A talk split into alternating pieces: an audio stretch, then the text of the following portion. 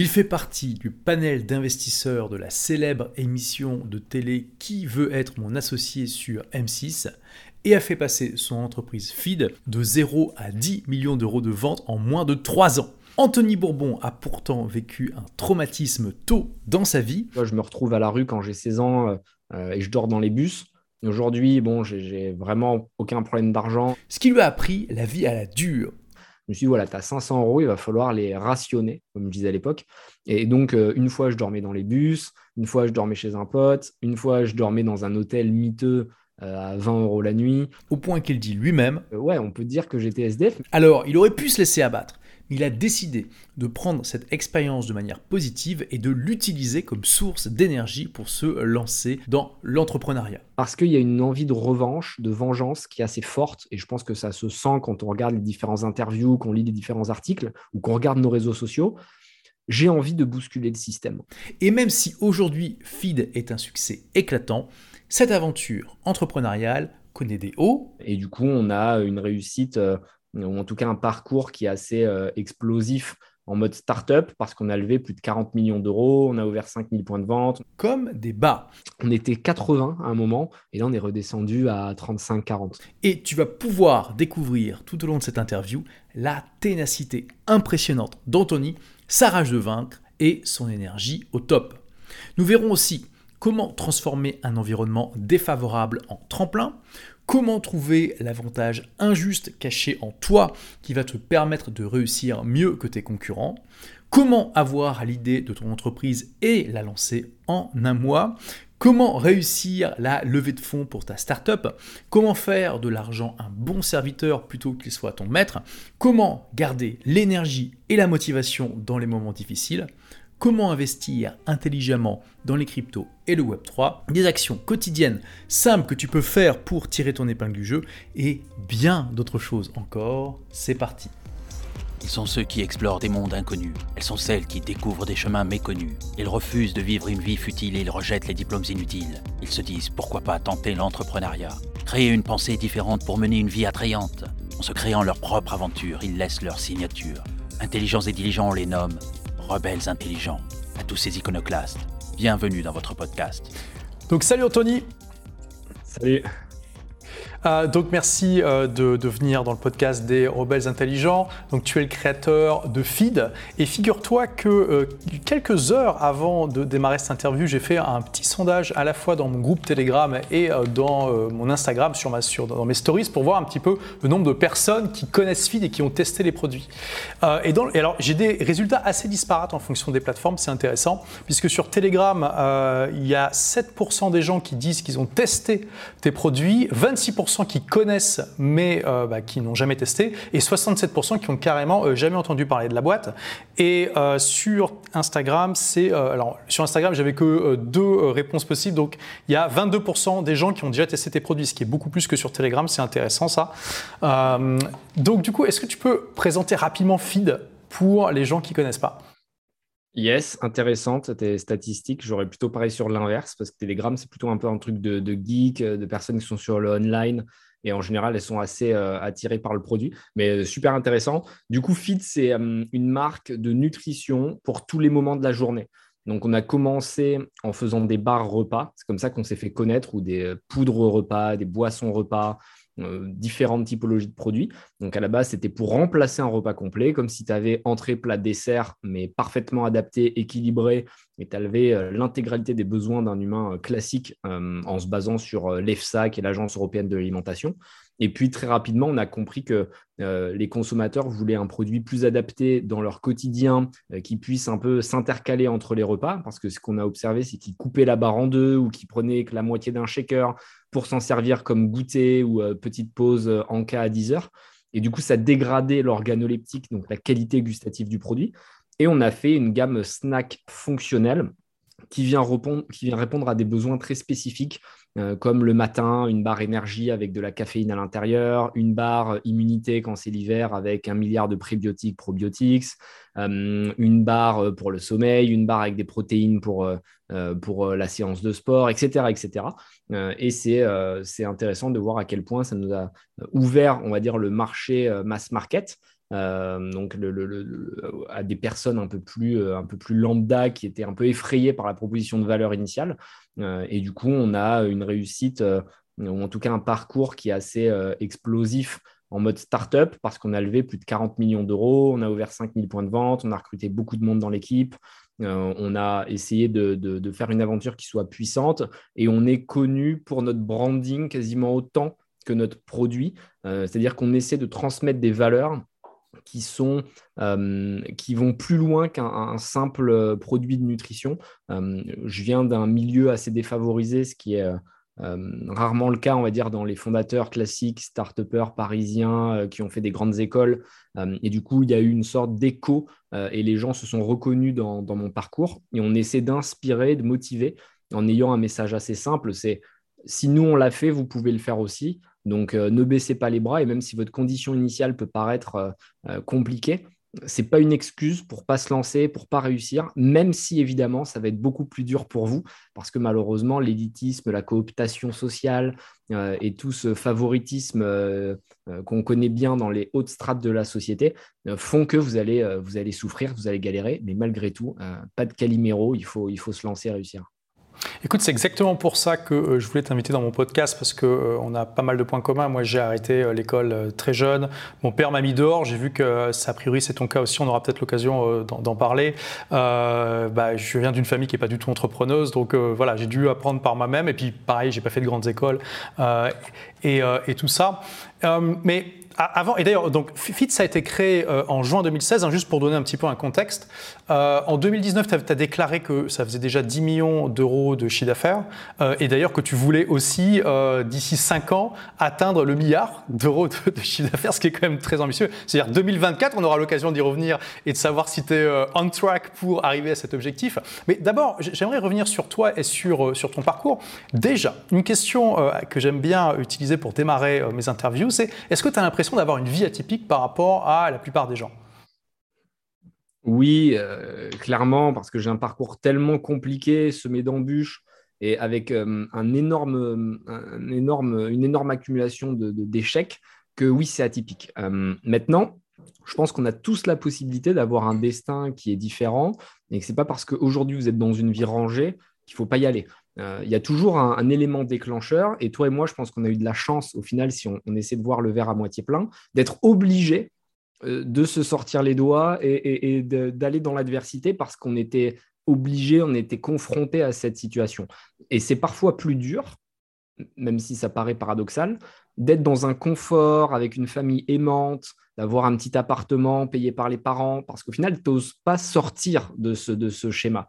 Euh, donc du coup, à vous aussi de prendre votre courage à deux mains et de vous lancer dans une aventure qui va évidemment être beaucoup plus risquée, mais si vous la choisissez bien être aligné avec votre passion. Et si c'est votre passion, vous allez forcément être bon parce que vous allez prendre du plaisir, vous n'aurez pas l'impression de travailler. Et, toi comme moi, on le sait, l'agenda est chargé quand tu fais de l'entrepreneuriat, quand tu essaies de faire de grandes choses. Et du coup, il n'y a qu'en étant passionné, en aimant ce qu'on fait, qu'on peut l'assumer et, accepter cette charge de travail qui, au quotidien, est, souvent lourde à porter. Donc, pour revenir à ta question, j'ai toujours tendance à, à divaguer, ouais, vie atypique. Parce que clairement, tu vois, je me retrouve à la rue quand j'ai 16 ans euh, euh, et je dors dans les bus. Aujourd'hui, bon, j'ai vraiment aucun problème d'argent et, c'est que le début.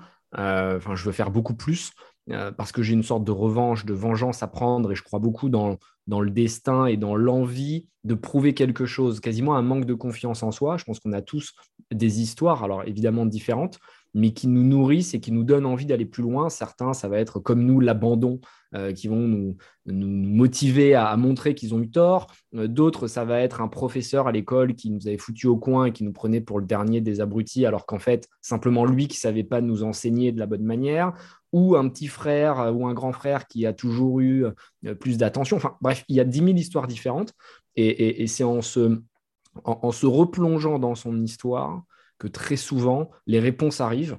Et, faire une grande plateforme personnelle, euh, faire une plateforme, on va dire, de, marque euh, qui soit vraiment forte et basée sur son histoire, je pense que c'est la, première étape et la première chose à faire.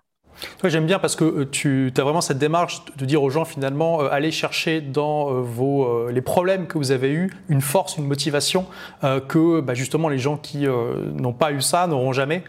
et ça, si vous savez bien utiliser cette, cette, chose, ça peut vous donner une énergie que, que les autres n'auront pas, hein, si je résume. et tu vois, quand, quand j'ai recherché, j'ai écouté plusieurs interviews pour préparer cette interview et j'étais touché de savoir que tu as été aussi viré par ton père à 16 ans. Alors moi, ça m'est arrivé à 19 quelques mois avant que je crée ma boîte. Euh, donc euh, c'est quand même assez rare. Je veux dire, ça n'arrive pas à beaucoup d'entrepreneurs cette histoire. Donc j'ai trouvé ça assez incroyable. Est-ce que tu peux nous parler un petit peu de ça? Qu'est-ce qui a fait que tu t'es euh, retrouvé viré par ton père et, et comment tu as fait pour, pour survivre, vivre cette épreuve?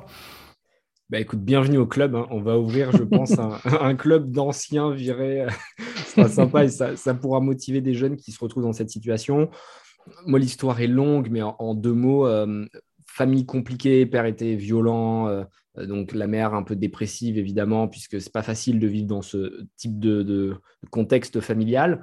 Euh, et du coup, euh, c'est après le divorce, c'est souvent comme ça hein, chez les femmes qui sont, ou les, personnes de manière générale qui sont un peu violentées, qui a, qui, a, une rechute, un peu comme l'entrepreneur blues, quand tu vends ta boîte et derrière tu as une rechute d'adrénaline et souvent tu tombes en dépression parce que ça a changé ton rythme. Là, c'était pareil, c'était le blues post-divorce. Euh, et du coup, on s'est retrouvé à vivre avec ma mère tous les deux et, ça se passait pas bien, on se comprenait pas. Pour euh, faire simple, on se comprenait pas plus. Et du coup, on avait tous les deux, on va dire, des, cicatrices de, ces 15 euh, dernières années, 15-20 dernières années. Et du coup, bon, bah, vu que ça se passait mal, elle m'a dit, vas-y, écoute, casse-toi. Je dis OK. Et, c'est vrai qu'après, moi, j'étais pas. Ah, c'est ta mère, du coup, qui t'a viré. D'accord, d'accord. Euh, mais mon père m'a pas repris non plus. Donc, on peut dire que les deux ont, tiré un trait. Et après, moi, j'ai quand même aussi un ego qui fait que euh, j'ai voulu faire ma vie de mon côté de, différentes manières. Et puis voilà. Puis encore une fois, ce qui est génial, et c'est ce qu'il faut passer comme message, c'est que cette épreuve, euh, nous, c'est celle-ci, d'autres, ils auront vécu des maladies, des trucs. Il y a tellement d'histoires différentes. Mais sur le moment, ça te paraît être une injustice terrible tu dis putain mais je vais jamais m'en sortir. Et on a des idées noires, on, se demande ce qu'on va faire, on est incapable de se projeter dans le temps parce que malheureusement quand tu es dans des situations un peu terribles, euh, c'est déjà dur de savoir comment tu vas faire pour manger le lendemain ou tu vas dormir dans une semaine et tu as du mal à lever la tête et à regarder loin devant. Et c'est le, vrai drame de ces histoires, c'est que malheureusement à 18, 19, 20, euh, c'est à ces moments-là que tu dois écrire ta vie. Et du coup, pendant que les autres partent en vacances, euh, ont les bons conseils par leurs parents, vont être placés dans les bonnes écoles, toi, tu perds des années euh, qui vont être vraiment dommageables dans, ton avenir à la fois professionnel mais aussi personnel. Donc, servez-vous de ces moments qui sont difficiles. C'est clair, mais du coup, c'est dingue quand même, parce que moi j'avais 19 ans, j'avais déjà quitté l'école et j'étais sur la. J'avais quasiment créé ma boîte, tu vois, donc euh, c'était pas, c'était pas le meilleur moment, mais en même temps j'étais probablement dans une meilleure euh, position que toi, parce qu'à 16 ans, j'imagine que tu n'avais pas de projet, tu étais, encore à l'école. Euh, mais comment tu fais quand tu te retrouves à 16 ans dans la rue et que tu dois aller à l'école tous les jours? Enfin, Qu'est-ce que tu as fait concrètement? Déjà, comment tu as fait pour, trouver un lieu pour, dormir? Tu as été voir tes amis d'abord, j'imagine? Ouais, j'ai galéré. au moment où je suis parti de chez ma mère, euh, j'ai un pote qui est venu me chercher. Je l'ai appelé, il avait, et il est venu me chercher. On a été chez lui. Et, ses parents m'ont dit écoute, on te laisse dormir ici une nuit, mais après tu pars. Donc j'ai compris très tôt qu'il allait falloir euh, euh, compter sur, soi-même uniquement et pas sur les autres. Après, je peux comprendre, j'ai vraiment zéro haine mais bon, il voulait pas d'histoire, euh, tu vois, il voulait pas euh, être au milieu de situations familiales compliquées avec mon père, ma mère. Donc, j'ai compris que ça allait être, chaud. Et puis après, j'ai pas mal galéré, ouais, parce que à cet âge-là, je sais plus si j'avais 16 ans, 17 ans, franchement, je sais pas si ça fait pareil. Moi, les psys disent que c'est normal, ton cerveau supprime les informations.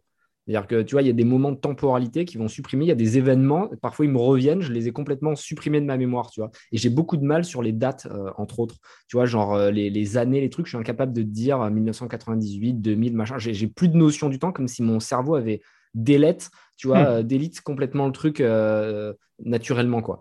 Donc. Mais c'était avant ta majorité, en tout cas. Ouais, ouais, voilà, c'était. et c'était pas facile, parce que effectivement, je faisais les cours par correspondance, du coup. Euh, je n'allais pas en cours parce que c'était trop galère, tu vois, j'avais même pas de moyens de transport, machin, le tram, le truc, c'était un... Et donc, tu étais dans un squat, tu as fait quoi? Tu as, trouvé un boulot pour te payer un petit, un petite chambre? Tu as, trouvé des aides? J'avais, j'avais, je me souviens, 500 euros en poche quand je, me, je, me, suis fait sortir. Euh, et, j'avais, que j'avais économisé à chaque anniversaire. Hein. donc, on ne me les avait pas donnés, mais à chaque fois qu'on me donnait 30 euros un anniversaire, je les gardais. Je les gardais. Donc, tout ce que j'avais conservé et économisé, me suis dit, voilà, tu as 500 euros, il va falloir les rationner, comme je disais à l'époque. Et donc, euh, une fois, je dormais dans les bus, une fois, je dormais chez un pote, une fois, je dormais dans un hôtel miteux euh, à 20 euros la nuit. Et, tu vois, j'alternais euh, pour quand j'allais à l'hôtel, c'était le moment incroyable. Et il faut toujours essayer de se projeter et se faire des idées, un peu comme dans La vie est belle, le film pendant, pendant la Seconde Guerre mondiale où le père fait croire que c'est un jeu à son enfant. Moi, c'est exactement ce que je faisais. Et je me disais, putain, là, ce soir, c'est grand luxe, on va à l'hôtel. Et donc, apprécier l'hôtel pendant une soirée me permettait après, pendant une semaine, de faire euh, des, lieux un peu plus euh, compliqués. Euh, et puis petit à petit, j'ai eu la chance d'avoir des potes qui m'ont, qui avaient déjà des travails à cette époque, donc c'était plutôt des petits jobs, tu vois, des coiffeurs, des potes comme ça qui, qui m'hébergeaient. Mais ce que j'ai pu observer aujourd'hui, que je fréquente beaucoup de très riches et qu'à l'époque je fréquentais beaucoup de très pauvres, c'est que souvent les pauvres sont beaucoup plus généreux que les riches euh, est beaucoup plus ouvert, beaucoup plus dans le partage. Donc au final, les gens à l'époque me, tendaient beaucoup plus la main euh, que si j'avais fréquenté des riches. Alors évidemment, aujourd'hui, les riches me tendent la main parce que je suis devenu riche avec eux. Donc euh, du coup, ils, tendent toujours la main aux gens qui leur ressemblent. Mais à l'époque, clairement, personne ne m'aurait aidé. Et donc, c'est pour ça que je, passe encore une fois un big up à tous ceux qui m'ont accompagné dans ce monde difficile s'ils regardent l'interview. Tu, tu, as encore des amis de cette période?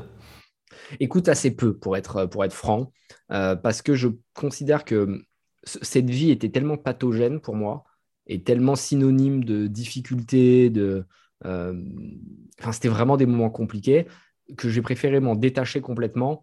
Euh, j'ai des amis de longue date, etc., mais c'est rare. Dans la grande majorité, j'ai coupé parce que même Bordeaux, tu vois, j'y vais plus parce que chaque rue où je vais, euh, me rappelle un moment relou, quoi. Donc, hmm. euh, je, pense que c'est important de savoir se couper des moments pathogènes. Et typiquement, pour avoir une image qui, est parlante, c'est on a tous une sorte de sac à dos euh, dans notre périple, parce que je considère que la vie est une vraie course de fractionner, un mix entre fractionner, endurance, sprint, tu vois, ça change en fonction des moments. Et on a tous un, sac à dos rempli de, de poids, de cailloux, de pierres, tu l'appelles comme tu veux. Et en fait, tu réalises que parfois, il faut s'arrêter, vider son sac de tout ce qui est boulet. Donc les boulets, c'est les gens qui ne croient pas en vous, qui vont vous dire que c'est impossible de réussir, euh, que vous êtes un bon à rien, que si, que là. Et vous en avez tous autour de vous, euh, de ces personnes qui, à chaque fois que vous lancez une idée, vont vous dire Mais non, non, non. c'est ces gens-là, il faut éviter. Euh, évidemment, il faut prendre les remarques qui sont bienveillantes, constructives, qui poussent vers le haut, mais s'entourer de gens qui, qui, vont faire en sorte de, vous extraire, de vous pousser toujours et, essayer de, de, de, prendre le meilleur de ce que vous êtes. Parce que s'il y a une chose que j'ai pu observer dans ce parcours assez, assez varié, c'est que chaque humain a quelque chose d'incroyable en lui, mais souvent il ne le sait pas encore. C'est-à-dire qu'on nous a tellement appris depuis la plus tendre enfance à rentrer dans des cases, à apprendre par cœur nos cours d'histoire géo, puis les maths, puis les machins, qu'on a oublié de se demander qui on est, quoi. Qu'est-ce qu'on aime? Le week-end, on, veut faire quoi? Aujourd'hui, tu as, de plus en plus de consoles de jeux, tu as de plus en plus. Et du coup, ça, empêche un peu de se dire qu'est-ce que je fous sur cette planète. Quoi, tu vois, c'est un mmh. peu la Matrix. Euh, pour moi, souvent, j'adore ce, film parce que je suis persuadé que, c'est un peu ce qu'on vit, quoi. C'est ce que certains philosophes appellent le gnoticisme. C'est euh, dire qu'on nous a créé une réalité euh, qui n'existe pas vraiment, juste pour nous faire oublier qu'on est des, euh, des, robots quasiment, tu vois, et qu'on est là pour servir une cause qu'on ne comprend même pas, dont on n'a pas conscience. Et j'ai toujours cette image de, voir des fourmis, tu vois, dans un, dans un aquarium qui, vont euh, faire des, tunnels, qui vont transporter les, les, de pain que tu vas leur donner, mais sans même pas savoir qu'elles sont observées. Et du coup, c'est vraiment cette vie que j'essaie de fuir. Et quand je parle à des gens, je vais essayer de chercher ce qui les différencie. Et il y en a, ça va être... Euh, une aisance à l'oral impressionnante. Quand ils parlent, c'est fluide. D'autres, ça va être la musique. Ils peuvent te jouer de la musique euh, euh, très facilement. D'autres, ça va être les mathématiques. Ils calculent très vite. D'autres, ça va être, euh, je sais pas, ils sont très photogéniques, ils savent poser, ils sont dans, le, dans l'esthétisme. D'autres, ça va être. bref, tu vois, il y a 10 000 trucs. c'est le chant, c'est la science. Et il faut juste aller chercher ses passions.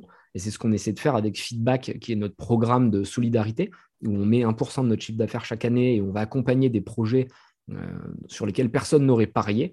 Et on va essayer de, tendre la main à des gens qui n'ont pas eu de chance, mais qui rêvent très grand. C'est-à-dire qu'on n'est pas juste là pour euh, euh, se dire, allez, on va aider le petit immigré du coin ou le pauvre parce que c'est triste sa condition. Je considère que évidemment il y a des destins compliqués, mais que c'est aucunement un prétexte pour se cacher derrière. Et donc, on va essayer d'aider les gens qui ont un, rêve énorme. Tu vois, typiquement, quelqu'un qui vient nous dire je veux jouer au foot, ça ne nous intéresse pas. Mais s'il nous dit je veux devenir le, nouveau Mbappé, là, on se dit ok, il est chaud, il est motivé, il rêve grand. Et donc, du coup, il a conscience que les compromis qu'il va devoir faire seront gigantesques. Parce que si tu veux devenir Mbappé, tu bah, tu vas pas sortir beaucoup en boîte, tu vas pas aller au resto, tu vas pas euh, jouer à PlayStation le week-end. Tu vas t'entraîner non-stop. Donc c'est ce genre de projet qui nous plaît. Et encore une fois, croyez en vous, trouvez ce qui, euh, euh, ce qui vous anime, ce qui vous donne envie de vous lever le matin. Et c'est comme ça que vous pourrez commencer à créer votre vie. Et tu penses qu'il y a un peu trop de distractions dans notre société moderne et que c'est trop tentant de, de, les utiliser plutôt que de... Il faut savoir... le, truc, c'est que personne n'aime s'ennuyer, mais que parfois c'est important, comme tu dis, pour bah, réfléchir, prendre du recul. Euh. Tu as raison, c'est super intéressant ce que tu dis et je suis aligné à 200%. Il faut savoir s'ennuyer et en fait, vous avez l'impression de vous ennuyer, mais simplement que vous réfléchissez. T'imagines pas le nombre d'heures que je passe assis sur mon lit à rien faire pour laisser mon cerveau tourner. Euh, parce qu'au final, il y a trop de gens qui vivent euh, dans ce que j'appellerais, tu le, des, épicuriens. Tu vois, des gens qui ont toujours besoin d'être heureux. Et donc, ils vont aller boire des verres avec des amis, aller au restaurant, euh, ils vont aller au cinéma, ils vont aller voir une exposition, le musée, le truc. Le... Mais en fait, du coup, leur cerveau n'a pas le temps de se poser, de tourner. Et je suis intimement convaincu que la détermination peut te permettre de devenir omniscient. C'est-à-dire que si tu penses très fort à quelque chose, un peu de la méthode Coué, mais tu peux activer des leviers dont tu n'as même pas conscience et faire en sorte que ton destin se modifie. Mais il faut d'abord que tu crois en toi et que tu saches où aller avant que, euh, que la chance te tende, te tende la main, quoi, tu vois. Absolument. Euh, être euh, pas agnostique, ascétique plutôt qu'épicurien, c'est vraiment quelque chose de clé. se satisfaire du minimum. là, je peux pas tourner parce que ça va être tout un bordel avec l'écran, mais mon appart, il fait 35 mètres carrés, 40 mètres carrés. Il n'y a pas hmm. de canapé dedans. Hmm. je, je, me coupe au maximum des. Donc, tu es minimaliste aussi Minimaliste à fond, c'est-à-dire que j'ai pas de coca dans mon frigo, j'ai pas de café, j'ai de l'eau. Tout à l'heure, je sais pas si tu as entendu quand j'étais remplir ma gourde, mais j'ai de l'eau du robinet que je mets dans ma gourde et je suis trop bien. C'est-à-dire que je suis le maximum. Je suis pas du tout dans une phase où je me dis, allez, je me serre la ceinture. Simplement que j'ai pas besoin de plus et je me concentre. Et du coup, tu ne deviens euh, pas dépendant de ton argent. Et c'est un vrai piège parce que je le vois tous les jeunes qui ont de l'argent autour de moi, ou même les moins jeunes qui ont de l'argent, augmentent leur niveau de vie au fur et à mesure de, des gains qu'ils font. Oui, les dépenses, tu veux dire. Voilà. Ouais. ouais, ils gagnaient 50 000 euros l'année dernière, ils ont dépensé 50. Ils en gagnent 100 cette année, ils vont en dépenser 100. Et la réalité, c'est qu'ils n'ont pas plus d'économies. Et donc, du coup, s'ils se font virer de leur job ou qu'il y a une crise comme le Covid ou machin, ben, ils sont encore plus piégés parce qu'ils vont avoir un loyer qui est plus haut, plus de crédit, la voiture, l'assurance coûte plus cher, euh, l'iPhone, le truc. Et en fait, les gens oublient que si tu veux économiser 10 000 euros de plus à la fin de l'année, euh, tu n'as que deux manières de le faire. Soit tu gagnes 10 000 euros de plus, soit tu dépenses 10 000 euros de moins. Et en fait, je trouve que c'est beaucoup plus facile de dépenser moins que de gagner plus. Générer de l'argent, c'est compliqué. Alors que dépenser moins, c'est super simple. Tu achètes plus d'iPhone, euh, tu n'as pas besoin euh, d'aller acheter une super voiture, tu te déplaces en métro, tu t'achètes pas des fringues à je sais pas combien à chaque fois qu'il y a une paire de Nike qui sort, euh, tu pars moins en vacances, tu fais moins de resto. tu vois, ça baisse drastiquement tes coûts. Je dis pas qu'il faut faire ça toute ta vie, mais quand tu es dans une étape où tu veux créer, où tu veux prendre ton destin en main, faut faire des compromis. Et ceux qui te disent qu'en même temps, tu peux faire du yoga, partir en vacances, créer de la valeur et puis aller au ciné, voir tes amis et tout, c'est faux en fait. Je suis entièrement d'accord avec toi. Au début, tu mets le couteau entre les dents et tu fonces quoi. Et, tu vois, moi, je suis aussi minimaliste. Euh, ma règle de base, c'est que toutes mes possessions doivent tenir dans un coffre de voiture. Je ne sais pas si du coup, est-ce que toi, ça, ça, peut s'appliquer à ce que tu as aussi? C'est cool, écoute, j'avais jamais réfléchi au coffre de voiture, mais je pense que je suis pas loin. Moi, tu vois, je le pense différemment, je me dis. Tu vois, tout ce que tu vois derrière toi, là, c'est loué. J'ai pas, mais c'est pas mes meubles, en fait. Ah, mais t'as raison. Moi... Alors, il y a une exception, c'est mes guitares. J'ai plusieurs guitares et elles, elles prennent de la place. mais voilà, à part ça. si c'est ta passion, en général, ça rentre pas dedans. C'est-à-dire qu'on a tous droit à une ou deux passions qui rentrent pas dans ce calcul. Euh, parce que j'avais lu, j'avais lu un bouquin de deux minimalistes euh, qui avait fait un reportage sur Netflix, je crois, mais je l'avais pas regardé. Euh, parce que je préférais lire. Mais il, il, disait un truc comme ça si tu as une passion, tu sors, tu la sors de ce calcul. Eux, je crois que c'était 50 objets. Et alors, bref, moi, j'ai une autre lecture c'est si je me fais cambrioler demain, ça doit tellement n'avoir aucun impact sur euh, soit mes économies, soit mon impact, que je dois pouvoir continuer à travailler sans, même avoir besoin d'aller euh, déclarer le vol. Et en fait, je me dis, à part un écran d'ordinateur et, euh, je sais pas, deux paires de chaussures, je vois vraiment pas ce qu'ils peuvent. Intéressant. Intéressant. En fait, je trouve ça cool parce que tu peux te faire braquer sans être affecté. Alors qu'en fait, la plupart des gens, ils sont cambriolés, ils sont en PLS, tu vois, parce que Absolument. home cinéma, leur chaîne stéréo, leur montre, leur je sais pas quoi, moi, il n'y a absolument rien. Et donc, du coup, bah, tu es, beaucoup plus libre. À une époque, quand j'étais jeune, j'étais un peu dépendant de l'argent et je faisais des dépenses idiotes. J'ai des grosses voitures, des grosses montres, des trucs comme ça. Et en fait, tu es toujours en stress. Parce que ta voiture, tu la gares quelque part, tu sais que tu as une chance sur deux de te la faire rayer. Moi, à chaque fois que j'avais des belles caisses, on me pétait les vitres, on me rayait, on me crevait les pneus. Donc, tu es en panique, tu es en train de dîner au resto. Tu ne prends pas plaisir à échanger avec la personne parce que tu sais qu'on va te défoncer ta caisse. Tu as une belle montre à Paris, tu as une chance sur deux de te faire couper le bras euh, si tu vas, euh, si, tu vas euh, enfin, tu vois, en, terrasse. c'est vraiment un stress perpétuel. Pour quel gain, si ce n'est penser que tu impressionnes les autres, alors qu'en réalité, les gens qui sont importants, qui ont réussi, tu les impressionneras pas parce que tu as une montre à 30 000 euros ou même 100 000 euros, tu vois, parce qu'ils s'en foutent. et, et, les pauvres, euh, tu les impressionneras pas non plus parce qu'ils sont même pas au courant de combien coûte ta, Richard Mille ou ta Audemars Piguet, tu vois. Donc en fait, c'est un calcul complètement foireux. Euh, mais ça prend du temps et quand j'en parle avec les jeunes, je vois que c'est quelque chose qui n'est pas naturel chez eux et que euh, tu as besoin d'évoluer petit à petit et c'est ce, qui m'est arrivé. Mais moi, personne ne me l'avait expliqué, tu vois. Donc c'est pour ça que j'aimais transmettre les messages et ce que j'ai appris parce que je considère que ça, sera fera gagner un peu de temps aux gens qui l'écoutent. Oui, bah, le comportement par défaut. Tu connais euh, Sénèque, euh, le philosophe euh, romain, ouais, dans, son livre De la briété de la vie, il dit que c'est de la nature humaine de défendre ses possessions avec énormément d'énergie, alors que tout le monde laisse envahir son temps. Euh, sans problème. Et voilà, c'est vraiment le comportement par défaut. Effectivement, ça, ça, demande une certaine prise de conscience et euh, bah, de développer une habitude de ne pas être comme ça. Et quand tu dis, euh, bah, si je suis cambriolé, à la limite, j'ai même pas besoin d'aller au commissariat, je peux commencer, je peux recommencer à bosser directement. On, voit cette idée de, prioriser le temps sur les possessions et ça devrait être le comportement par défaut, mais ça, ne l'est pas. Donc merci de partager ce message, ça me fait plaisir. D'ailleurs, récemment, il y a comment il s'appelle, le fondateur de Telegram euh, c'est Durov, il a, il a publié un message qui disait qu'il euh, déplorait le fait que bah, il y a trop de personnes en fait qui se distraient. Et il dit le problème c'est que le cerveau humain du coup si vous passez trop de temps à jouer à des jeux vidéo à regarder des séries tout ça votre cerveau va penser à des problèmes qui sont liés à euh, comment je fais pour gagner cette partie qu'est-ce qui va se passer dans la suite de cette série. Et du coup il n'est pas en train de trouver des problèmes des solutions à des problèmes qui sont concrets donc il déplorait comme toi euh, le fait qu'il y, a un peu trop de distractions aujourd'hui. Euh, donc voilà, c'est juste pour te dire que les grands esprits se rencontrent. Euh, et donc pour, revenir à ta, période où tu étais, à la rue, mais donc tu as une période où tu étais, vraiment SDF, non? Tu arrivais quand même à, trouver un toit? Et c'est marrant parce que tu vois, il n'y a pas si longtemps que ça, si tu tapes Anthony Bourbon SDF sur Google, je pense que l'article va remonter. Il y a une, journaliste qui me contacte, contacte mon équipe, et euh, on fixe le rendez-vous. Et quand elle arrive, je dis, mais c'est pour quel journal ou quel truc, quel média? Et elle me dit, SDF, je sais pas quoi. Et je la regarde, je dis, mais euh, pourquoi tu viens me voir? Il me dit, bah, à l'époque, tu n'avais pas de domicile fixe. Je dis, oui, mais je n'étais pas vraiment SDF. Et en fait, tu réalises que la définition de SDF, c'est pas. Euh, on a tous l'image du mec qui boit de la bière, tu à moitié défoncé euh, sur le trottoir. Mais un SDF, c'est quelqu'un qui n'a pas de domicile fixe, comme son nom l'indique, donc il n'a pas soit un loyer qu'il est capable de payer, ou un appartement qu'il possède, ou un endroit de chute régulier. Et moi, c'était mon cas. Donc, euh, ouais, on peut dire que j'étais SDF, mais ça fait vraiment bizarre.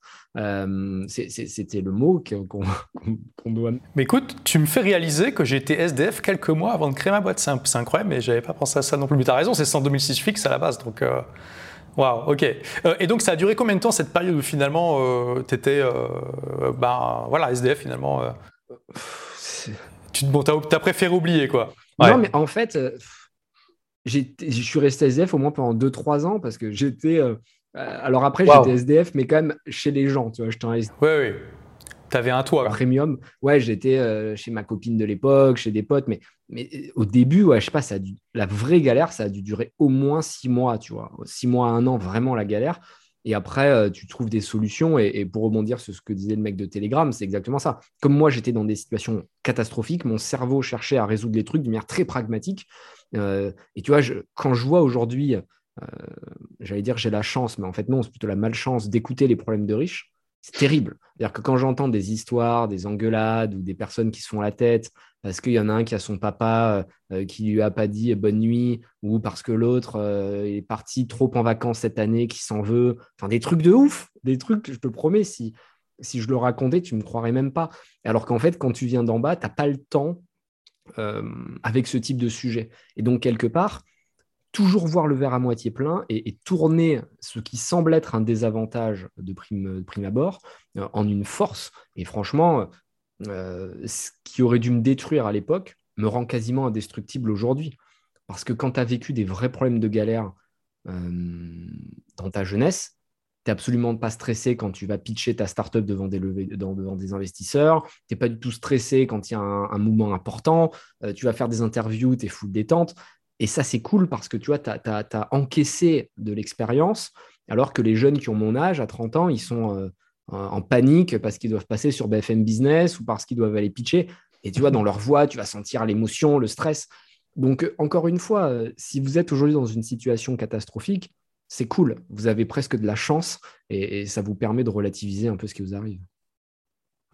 Et tout à l'heure, tu, mentionnais que bon, tu n'avais pas du tout apprécié le fait de devoir apprendre des trucs par cœur à l'école. Comment tu comment as vécu ton parcours scolaire? Est-ce qu'il y a des choses qui... Euh, est-ce que ça t'a été utile d'après toi? Quel diplôme tu as d'ailleurs?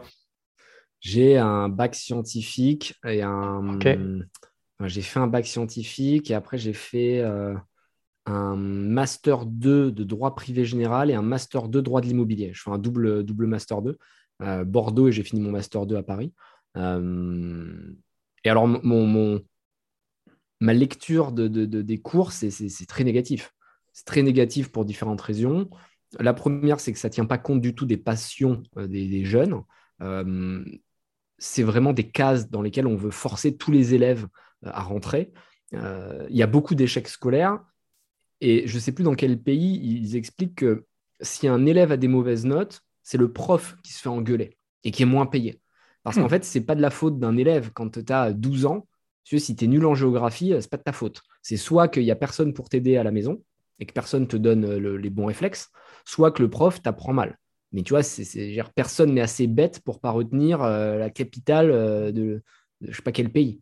Donc, c'est plus un problème global qu'un problème d'élève. Donc, ça, c'est le premier point. Ça manque de passion. Il faut qu'on arrive à trouver ce qui plaît à un élève et faire graviter les autres matières autour.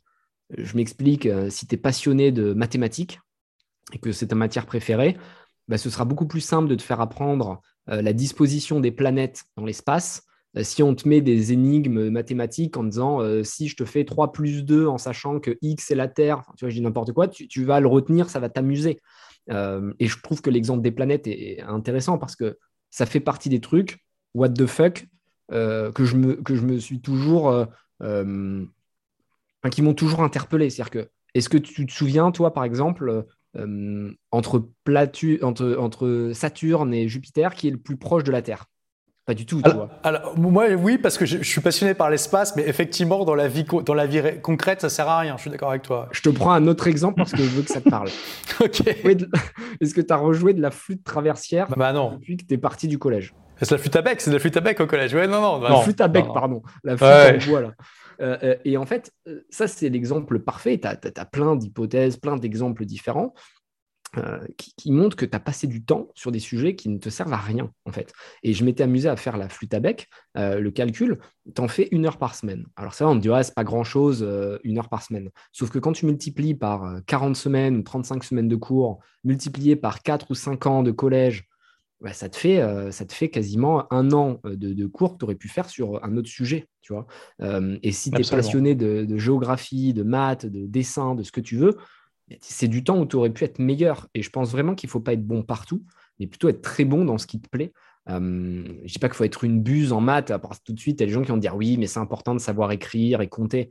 Évidemment, tu vois, mais tu peux savoir compter sans avoir fait 8 ans de maths, tu vois, à l'école. Euh, et tu peux savoir lire et écrire sans avoir, euh, sans être tapé la Pléiade et tous les, livres des Lumières, quoi, tu vois. Donc, se concentrer sur ce qui nous plaît pour être le meilleur dans un domaine. Je, pense honnêtement que aujourd'hui, si tu n'es pas très bon quelque part, euh, ça va être très dur de t'en sortir parce qu'il y a des experts sur tous les sujets. Et aujourd'hui, tu vois la granularité, euh, rien que dans le online, tu vois, c'est les métiers un peu modernes. Euh, aujourd'hui, tu dis, à l'époque, tu disais, je suis dans le online. Bon, ça suffisait, tu étais un expert du online. Aujourd'hui, le online, c'est à 50 strates. Tu as les réseaux sociaux, tu as l'acquisition, mais dans l'acquisition, tu as le SIA et l'acquisition Facebook qui est différente de ce que tu vas euh, faire quand tu es content manager où tu vas vraiment devoir créer du content et l'adapter pour les différents réseaux. Gérer une communauté, c'est un autre sujet, etc. etc. Enfin, l'affiliation, le CRM, c'est devenu dans une granularité qui est tellement extrême que si tu n'es pas très bon dans ton domaine, tu seras explosé par les gens autour de toi. Donc, plutôt que d'être moyen, et c'est ce qu'on t'apprend à l'école, il hein, faut avoir 10 partout. Et donc, le brevet des collèges, c'est intéressant parce que moi, je l'avais déjà avant de passer l'examen, parce que tu as 16 matières, il faut avoir 10 de moyenne pour avoir 160 points, 16 fois 10. Euh, il se trouve que j'avais déjà le brevet avant de, le passer. Et on t'apprend à être dans la moyenne, justement. On t'apprend à être euh, lambda. Alors que je trouvais ça beaucoup plus passionnant de, de, te forcer à être passionné, à savoir ce que tu veux faire. Et ça, c'est un, taf que devraient faire les profs. Et juste pour terminer sur ce sujet, euh, un autre truc qui me choque vraiment, profondément, euh, c'est euh, ce qu'on a tous connu, le moment où tu passes chez le conseiller d'orientation, surtout quand tu n'es pas très bon. on va te pousser vers des voies tu sais pas trop ce que ça veut dire, bac STT, STG, STME, je sais pas quoi, des noms absurdes. Et ces études-là vont définir ce que tu vas faire les 40 prochaines années de ta vie. Parce qu'en toute euh, logique, si tu fais un bac euh, STT, je ne sais même pas ce que c'est, mais je crois que c'est un truc de commerce, mais tu vas devenir un représentant de commerce, tu vois. Euh, si tu fais STT, tu vas pas être ingénieur, quoi, ou tu vas pas être pilote de chasse, ou tu vas pas être, je sais pas, peu importe. et en fait, ce qui est fou, c'est que les 40 prochaines années de ta vie reposent sur les épaules de quelqu'un qui ne te connaît pas, avec qui tu as passé 10 minutes, et qui, en hmm. fonction des notes que tu as, va dire va faire ce bac STT. Donc, t'imagines le. Et qui ne mesure en rien en quoi ces conseils sont en adéquation avec la réalité, parce qu'il n'a pas de feedback en fait. Donc, euh, euh, toi, c'est marrant que tu dis ça parce que c'est exactement ce qui s'est passé quand j'étais en troisième. En troisième, j'avais des notes déjà euh, moyennes parce que je commençais à être complètement démotivé par le système scolaire. Et quelqu'un m'a dit exactement ça. Le conseiller d'orientation m'a dit tu devrais faire un truc technique et tout. Je l'envoyais bouler. mais voilà, on, est d'accord. Alors, quand même, juste pour élargir un peu, il y a quand même de plus en plus de gens qui font un métier ou quelque chose qui n'a rien à voir avec leurs études, et notamment l'entrepreneuriat. C'est ce que je dis aussi. C'est une excellente manière de court-circuiter le, système. Euh, tu vois, moi, ma première boîte, c'était une boîte de, services informatiques et on s'est retrouvé à gérer le parc de concessions commerciales Peugeot euh, avec des, dizaines et dizaines de postes. Et jamais à aucun moment, les gars, quand, ils m'ont sélectionné moi, ma boîte plutôt que la boîte euh, du concurrent, ils m'ont demandé quel était mon diplôme. Alors que s'ils m'avaient pris pour le même job, mais en tant qu'employé, c'est la première question qu'il m'aurait posée, tu vois. Donc l'entrepreneuriat, c'est une manière de court-circuiter tout ce, truc.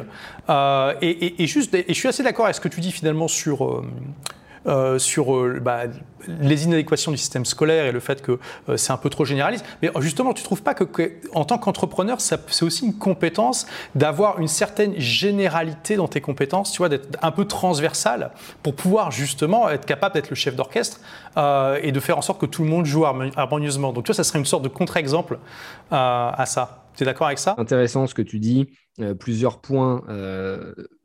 pour commencer par l'entrepreneuriat, effectivement, il y a beaucoup d'entrepreneurs euh, qui disent n'avoir aucun talent et c'est ce qui les rend talentueux dans tout. Euh, parce qu'au final, tu es obligé d'être euh, capable de, tout comprendre pour pouvoir donner des ordres et c'est pour ça qu'il faut absolument être passé par les différents échelons de ta société pour être un bon manager. Parce que si tu manages, n'importe quoi, quelqu'un qui fait ses négociations avec Franprix, mais que toi, tu n'as jamais négocié avec Franprix, tu ne peux pas savoir combien de temps ça lui prend, tu ne peux pas savoir comment euh, commencer les négociations, etc. etc. Donc, c'est clé que les entrepreneurs ne recrutent pas trop vite, mais mettent les mains dans le cambouis quand ils commencent leur boîte. Donc, ça, c'est le premier point. Tu as raison, il faut être capable de tout faire. Euh, pour autant, même si on est aligné sur le fait qu'au début, tu, vas tout faire, donc au moins comme ça, c'était tranquille, tu vas faire la finance, les sales, le marketing, euh, le service après-vente. Moi, je passais des heures le soir quand j'entrais chez moi à répondre sur les forums, à répondre aux réseaux sociaux, parce que la journée, je n'avais pas le temps. Et donc, tu t'es vraiment de A à Z, quoi, comme Amazon. Euh, tu fais la... es l'homme orchestre plutôt que d'être le chef d'orchestre. L'homme orchestre. Pour autant, si tu veux faire quelque chose de grand, je pense que tu dois avoir ce qu'on appelle l'unfair advantage. Donc, c'est vraiment euh, ce petit plus qui fait que c'est injuste pour tes concurrents parce qu'ils ne vont pas pouvoir lutter. Et quand j'investis dans des boîtes, j'ai la chance aujourd'hui d'avoir investi dans une quarantaine de boîtes, des startups, etc., ce que je vois, c'est que les startups qui cartonnent, il y a toujours cet unfair advantage. Il y en a, ça va être parce qu'ils ont une grosse communauté. Je pense à Justine Hutto de Respire. Quand j'ai investi dedans, j'ai tout de suite vu sa communauté ultra engagée. Elle avait déjà, je sais plus, 30 000, 40 000 personnes, un million de vues sur LinkedIn. Je savais qu'avec ça, ça lui donnait une visibilité qu'il lui aurait fallu deux ans euh, à accumuler si, c'était une, nobody. Donc, euh, d'autres, ça va être un charisme à toute épreuve. Tu vois, ils vont dégager un truc de ouf. D'autres, ça va être des acharnés du travail. Et tu sais qu'ils ont une telle capacité de résilience et d'encaissement que ça va dépoter. Donc, euh, il faut être capable de toucher à tout, tout en étant conscient qu'il va falloir être très bon quelque part quand même, à un moment. Et que ça va être ton, ton, ton, levier central. Euh, il y en a qui vont très bien écrire, quand d'autres vont être très à l'aise à l'oral. Bon, ben déjà, ça t'oriente vers quels réseaux sociaux tu vas choisir. Il y en a un où tu vas faire beaucoup de YouTube, euh, d'Insta Live, de trucs comme ça. Quand de l'autre côté, tu vas faire beaucoup de LinkedIn. Euh, si tu aimes bien écrire, tu vas plutôt t'orienter LinkedIn, tu vas te faire des blogs, des trucs comme ça. Donc, être conscient de ses forces et de ses faiblesses, je pense vraiment que c'est la priorité quand tu commences une boîte te poser et avoir l'honnêteté de te dire quelles sont mes forces, mes faiblesses, quel est mon but ultime dans la vie? Parce que je suis persuadé que euh, si toi aujourd'hui tu fais ce métier de renvoyer l'ascenseur, de partager tes connaissances, c'est sûrement lié à ton histoire parce que peut-être que tu aurais aimé qu'on te le fasse quand tu étais jeune ou qu'on te tende la main, que toi tu as envie de, euh, de, vivre par procuration toutes les personnes que tu vas extraire parce que ça te rappelle ton passé. Bref, il y a plein de possibilités, mais souvent les aventures que tu vas lancer sont ancrées dans ton histoire et tu t'en rends même pas compte. Et quelque part, quand j'ai creusé ce sujet, je me suis rendu compte que Feed, c'était la poursuite assez logique de ce que j'étais. Euh, quand j'étais jeune, je faisais beaucoup de sport et je pesais euh, les ingrédients que je mangeais quand je faisais les compétitions. Euh, j'ai été confronté à la faim quand j'étais dans la rue et donc quelque part, ça s'est ancré dans mes gènes. ensuite, quand j'ai créé Feed à 25-26 ans, c'était pareil. je voyageais beaucoup parce que j'avais lancé plein de business entre-temps et je sautais les repas. Donc j'étais confronté à la faim de nouveau, mais plus pour l'argent, par manque de temps. Et tout ça fait que FID est arrivé parce que je lutte contre la malnutrition qu'auraient pu vivre plein de jeunes, euh, que moi j'ai vécu quand tu es, au Crous, dans les logements sociaux horribles de fac universitaires. Euh, ou de trucs comme ça, bah, tu sais que tu manges mal, tu sais que tu dois faire la queue, tu payes 5 balles à la cantine du Crous, mais que c'est atroce. Bon, ben là, pour 2,50€ avec FID, tu peux manger. Donc, tu vois, ça répond toujours à quelque chose. Donc, posez-vous sur votre borne plateforme et c'est comme ça que vous pourrez réussir à avoir un projet qui vous dépasse. Donc, c'est quoi ton unfair advantage à toi hmm, C'est dur de dire ça parce que franchement, euh, ça fait un peu prétentieux, mais je dirais que je suis capable de transmettre de l'émotion.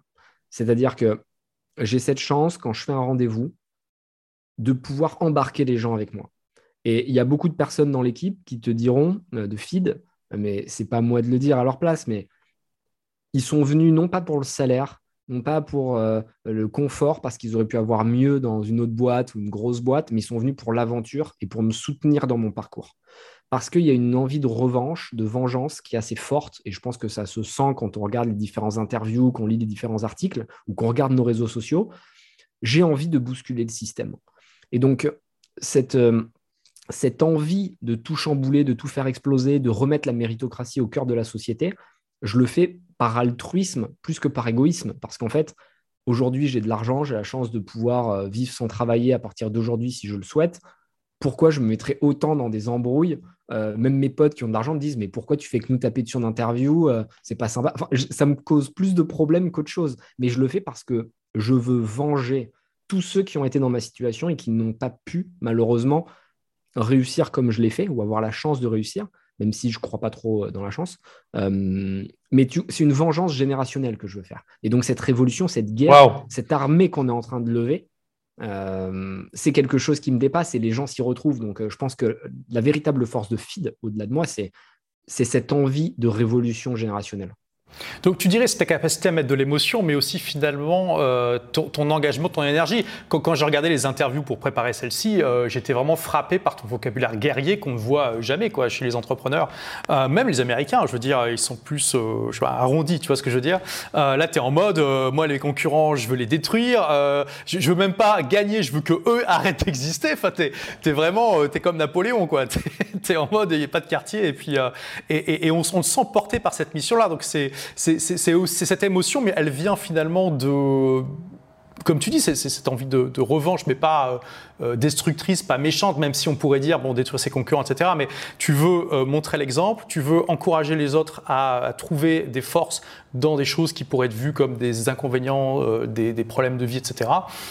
et tu es vraiment porté par ça. ça J'ai l'impression que ton, ton, ton Advantage, c'est un, peu ça. Tu. Puis tu es aussi, je pense, hum, plus pas, vraiment politiquement correct, même pas du tout, euh, dans un, à une époque où ça devient je trouve, de pire en pire. Tu vois euh, en particulier aux États-Unis, euh, en francophonie, ça va encore, mais quand même, on sent une certaine tendance.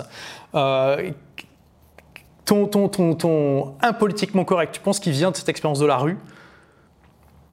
Oui, clairement. et encore une fois, si cette émotion, elle passe, c'est parce qu'elle est authentique. Donc, n'essayez pas de faire comme moi je le fais. Si vous hmm. êtes quelqu'un de foncièrement ou fondamentalement gentil, soyez gentil. Si vous êtes quelqu'un de drôle, soyez drôle. Si vous êtes quelqu'un de déterminé, soyez déterminé. Et au final, les boîtes qui fonctionnent et qui sont inspirationnelles ou qui sont incarnées par leurs fondateurs, euh, quand elle fonctionne quand c'est vrai, quand c'est quand c'est quand, c'est juste. Et aujourd'hui, grâce aux politiciens qui sont complètement faux, les, le grand public arrive à sentir les choses. Et, ça me fait toujours marrer là. Tu vois, c'est des périodes électorales. Tu as tous les fins de race où ça fait euh, dix élections qu'ils essaient de venir. Ça fait dix fois qu'ils se font bâcher, mais ils sont encore persuadés qu'ils peuvent gagner. Tu vois, je suis toujours interpellé par ça. Tu vois des noms qui reviennent tous les quatre ans et tu leur dis, mais gars, enfin, je sais pas, respecte-toi, abandonne, tu vois, genre, va faire autre chose. Arrête d'essayer. Enfin, tu as 1% des voix à chaque fois. Mais tu vois, ils ont cette, cette, cette incapacité à se juger. Mais pour autant, le grand public, lui, sait sentir les choses. Et Justine Hutto, on en parlait tout à l'heure, euh, ça fonctionne parce qu'elle est vraiment gentille. Quand tu vois ses vidéos, elle est souriante, euh, elle raconte sa vie de famille, elle va faire un marathon, elle va faire. C'est sa vie. Euh, si elle essaie de faire comme fille en mode guerrier, elle n'est pas crédible. Euh, Barouders, une autre Founders Edwige, ça va être le sport. Elle est passionnée de sport outdoor. Ben, elle fait une marketplace de seconde main outdoor où tu peux vendre tes skis, acheter des planches de kite parce que c'est ce qui lui plaît. Ça fait dix ans qu'elle fait du sport tous les jours. Donc, cet esprit guerrier vient naturellement et je le force pas. Et c'est pour ça qu'il sonne. Parce que quand je rentre sur un plateau et que j'ai envie de dire un truc, je vais le dire et personne ne va m'en empêcher. Et tu vois, c'est ce qui va se passer avec qui veut être mon associé là, qui, qui commence mercredi, demain et tous les mercredis pendant euh, six, semaines. Euh, moi, je vais dire des trucs. Enfin, la production au début disait waouh. Je trouve ça intéressant. Euh, d'ailleurs, je suis très content que cette émission soit enfin arrivée en France parce que ça, ça fait genre, je sais pas, 10 ans que Shark Tank existe aux États-Unis, peut-être même plus. Et pour moi, je voyais ça comme un signe du, manque d'état d'esprit entrepreneurial en, France, tu vois, qu'il n'y avait pas ce genre d'émission. Mais bon, c'est une parenthèse, on reviendra là-dessus plus tard. donc, maintenant, euh, parlons un peu de Fit quand même. Euh, comment tu. Euh, donc, tu as, créé ça mi-2016. Tu te réveilles un jour. C'est la boîte, on lance, on crée la boîte. D'accord. En parlant en 2016. Je hmm. fais que du feedback pendant six mois. C'est-à-dire que avant de me lancer, je vais interroger des gens, je, je, creuse, voir si des gens seraient prêts à acheter ce genre de produit je fais vraiment du renseignement, tu vois, un peu comme un RG, euh, les renseignements généraux. Je vais vraiment creuser la, data. Et une fois que je suis sûr de moi, euh, je lance en décembre 2016, mais le vrai début, c'est janvier 2017. Donc j'imagine, euh, ça a été très vite, tu le disais tout à l'heure, on a fait 2 millions la première année, 7 millions la deuxième, 10 millions, plus de 10 millions la troisième. Après, on a arrêté de communiquer parce qu'on a un gros actionnaire qui est arrivé euh, et qui nous a fait signer des NDA. Donc, c'est des documents qui disent que tu n'as pas le droit de donner tes chiffres, machin. Euh, clairement, j'avais dit un milliard de CA. On est un peu en retard, je dois avouer, euh, parce que le COVID, le COVID a piqué. là, ça fait deux ans que c'est vraiment galère. tu veux dire au niveau du développement? Ouais, au niveau du, du chiffre d'affaires, on a dû vraiment être capable de se réinventer, de repenser notre modèle. parce que les magasins étaient fermés, donc on ne pouvait plus travailler chez Franprix, chez Monoprix, euh, ou en tout cas on n'était plus dans la priorité des rationnements parce qu'ils euh, prenaient en, priorité les pâtes, l'eau, ça avait un nom mais je, l'ai oublié, les, denrées prioritaires ou un truc comme ça. Euh, donc très compliqué de visiter les magasins à cause du Covid, les salles de sport sont fermées, les gens ne, travaillaient plus dans leur bureau mais chez eux, ce qui fait qu'ils n'allaient pas acheter les produits chez Franprix et Monoprix entre midi et deux. Bref, c'était galère. Euh, ils avaient le temps de cuisiner parce qu'ils avaient rien d'autre à faire. Donc, du coup, quand tu as le temps de cuisiner, tu manges pas forcément du feed. Donc, du coup, un peu relou. Pendant deux ans, franchement, on a été euh, complètement plat. C'était galère. Très dur, tu vois. Époque de résilience. Euh, on a toujours l'impression que c'est facile. De l'extérieur, les, gens te regardent, disent Ah, tu as levé 40 millions, tu as ci, tu as là, c'est assez cool, tu dois beaucoup kiffer en ce moment. Pas du tout. au contraire, les deux dernières années, c'est les pires qu'on ait vécues. Parce que, t'imagines quand tu as une croissance monstrueuse, et que d'un coup tu prends un plafond et que tu as beau faire tout ce que tu peux, ça ne prend pas. Euh, donc là, il a fallu expliquer à l'équipe que c'était un, moment compliqué, mais que ça allait payer. Donc ça te permet aussi de voir les, gens fiables et pas fiables, parce que tu as toujours les gens qui croient beaucoup en toi quand ça va bien. Et quand tu marches sur l'eau, tout le monde t'applaudit. Euh, sauf que dès que tu commences un peu à t'enfoncer, ils vont avoir tendance à te mettre la tête euh, sous l'eau, tu vois, plus que essayer de t'en sortir. donc ça, ça, ça a permis de faire le tri dans l'équipe, garder les vrais bons profils, ceux qui sont déterminés à la fois quand ça va bien, mais aussi quand ça va mal. C'est souvent dans ces cas-là que tu vois qui t'entoure. Parce que plus tu gagnes d'argent, plus tu es heureux, plus tu as des belles voitures, plus tu as d'amis, bizarrement. Tu vois, tu reçois toujours plus de messages dans ces moments-là. Mais c'est quand tu es au fond que tu verras les gens qui sont là pour toi euh, vraiment. Bref, tout ça pour dire qu'on a affiné l'équipe. Euh, Vous êtes combien aujourd'hui? On était 80 à un moment, et là on est redescendu à 35-40. Ah oui, quand même. Ouais. Euh, hmm. C'était vraiment un moment relou, ça, tu vois. C'est un peu cliché de dire ça, mais euh, quand tu fais un PSE, euh, donc c'est un plan social, tu, tu, tu, vires des gens, hein, pour faire simple, en raison de, tes, de ta situation économique. c'est sacrément relou de, de, Parce que moi, j'ai voulu le faire moi-même. La plupart des gens prennent quelqu'un pour s'occuper de ces PSE, avocats et compagnie ou DRH externalisés pour annoncer aux gens, bon, bah, tu vas t'en aller. Ou alors, il y a des vidéos qui sont assez sympas, façon de parler. Euh, il y en a une là qui est sortie il y a deux semaines. Euh, un mec qui vire 1500 personnes en visio en 30 secondes. Il, convoque toute son équipe, il y a je sais plus 3000 personnes dans l'équipe. Et il dit en 30 secondes, ah oui, by the way, euh, je voulais vous informer que... Vous êtes tous virés. Ah, il y en a 1500 qui vont être virés. Si vous êtes déconnecté de la réunion, c'est que c'est terminé. merci pour votre travail. Et là, clac. Wow Ah ouais, c'était. C'est vraiment terrible, violent. Mais donc, moi, j'ai essayé de le faire en, face à face pour tout le monde. Enfin, je l'ai fait en face à face. Et c'est vrai que c'est pas facile parce que tu as des gens que tu as recrutés, donc qui t'a cru euh, et que tu dois te séparer d'eux. Donc, euh, mais c'est aussi ça l'entrepreneuriat et je veux envoyer ce message de transparence, d'honnêteté parce que dans cet écosystème parisien complètement euh, suranné, complètement fake, tu tu, crois trop que c'est beau, facile. Tu regardes les mecs à la télé, ils ont levé 300 millions, euh, ils font une licorne. Sauf que ce qu'on ne dit pas, c'est que son père, euh, il est euh, PDG d'une grande banque, que c'est cette banque qui a mis l'argent au début et que lui, il a mis 2 millions de love money pour le lancer, qu'il a déjà un appartement place du Trocadéro et que tu vois, il n'a pas de problème d'argent. Et donc, ça fait trois ans qu'il prépare son projet. Toi, tu as l'impression que tu peux y arriver et que ça va être facile. Sauf que quand tu mets le nez dans dans la merde, j'ai envie de dire, bah, tu vas réaliser que ça sent mauvais. Donc, euh, euh, il faut envoyer un vrai message et, expliquer aux jeunes que c'est possible, mais attention, il va y avoir des compromis. Et, ça, ça leur permet de, se préparer et d'éviter une douche qui peut être euh, sévèrement froide. Et, donc pour revenir à, l'origine donc de, de, Feed, tu connais Soylent? Ouais. Est-ce que, ça, est-ce que parce que c'est une boîte finalement qui a un concept euh, similaire américaine. Est-ce que tu as été inspiré par, euh, par eux ou? Ouais, grave. Je, reconnais. Euh, c'est, la première marque de ce qu'on appelait à l'époque les meal replacements. Donc vraiment du remplacement, substitut de repas pur et dur. C'est une marque qui a été créée en 2012 par un Américain.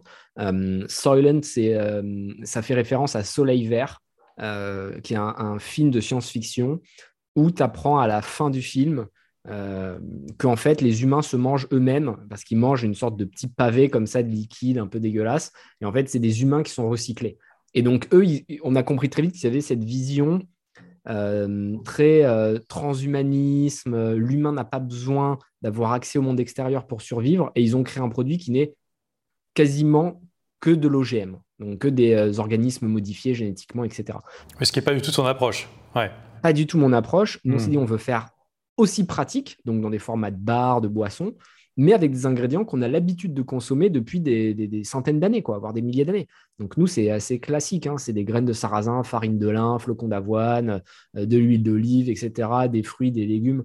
Enfin, tu vois, des trucs standards. Et on va juste rajouter, en faisant un équilibre évidemment parfait, des minéraux, des vitamines, de manière à complémenter. Et c'est ce qu'on appelle un peu les alicaments. C'est-à-dire qu'en même temps que tu manges, bah, tu prends des sortes de médicaments parce que euh, ça te fait du bien pour ta santé. C'est comme si tu prenais des cures de, de- de compléments.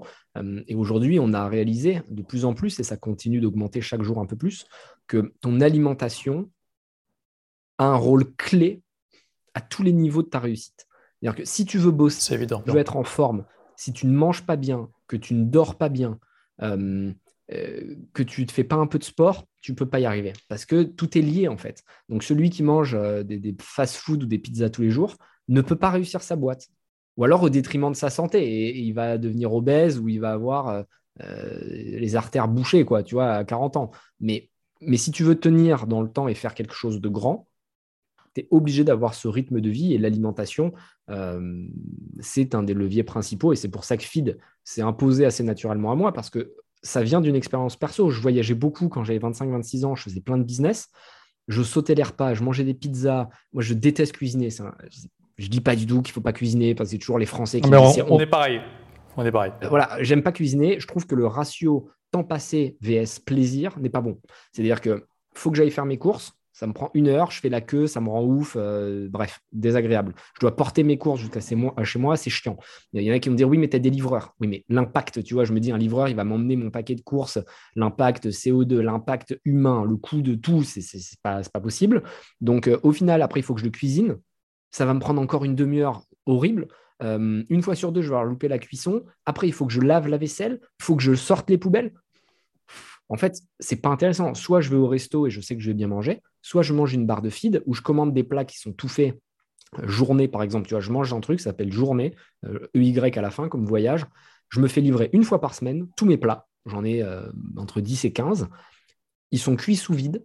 J'ai plus qu'à les réchauffer deux minutes au micro-ondes et ils sortent comme si ça sortait d'un grand resto gastro parce que c'est cuit sous vide, tu les découpes.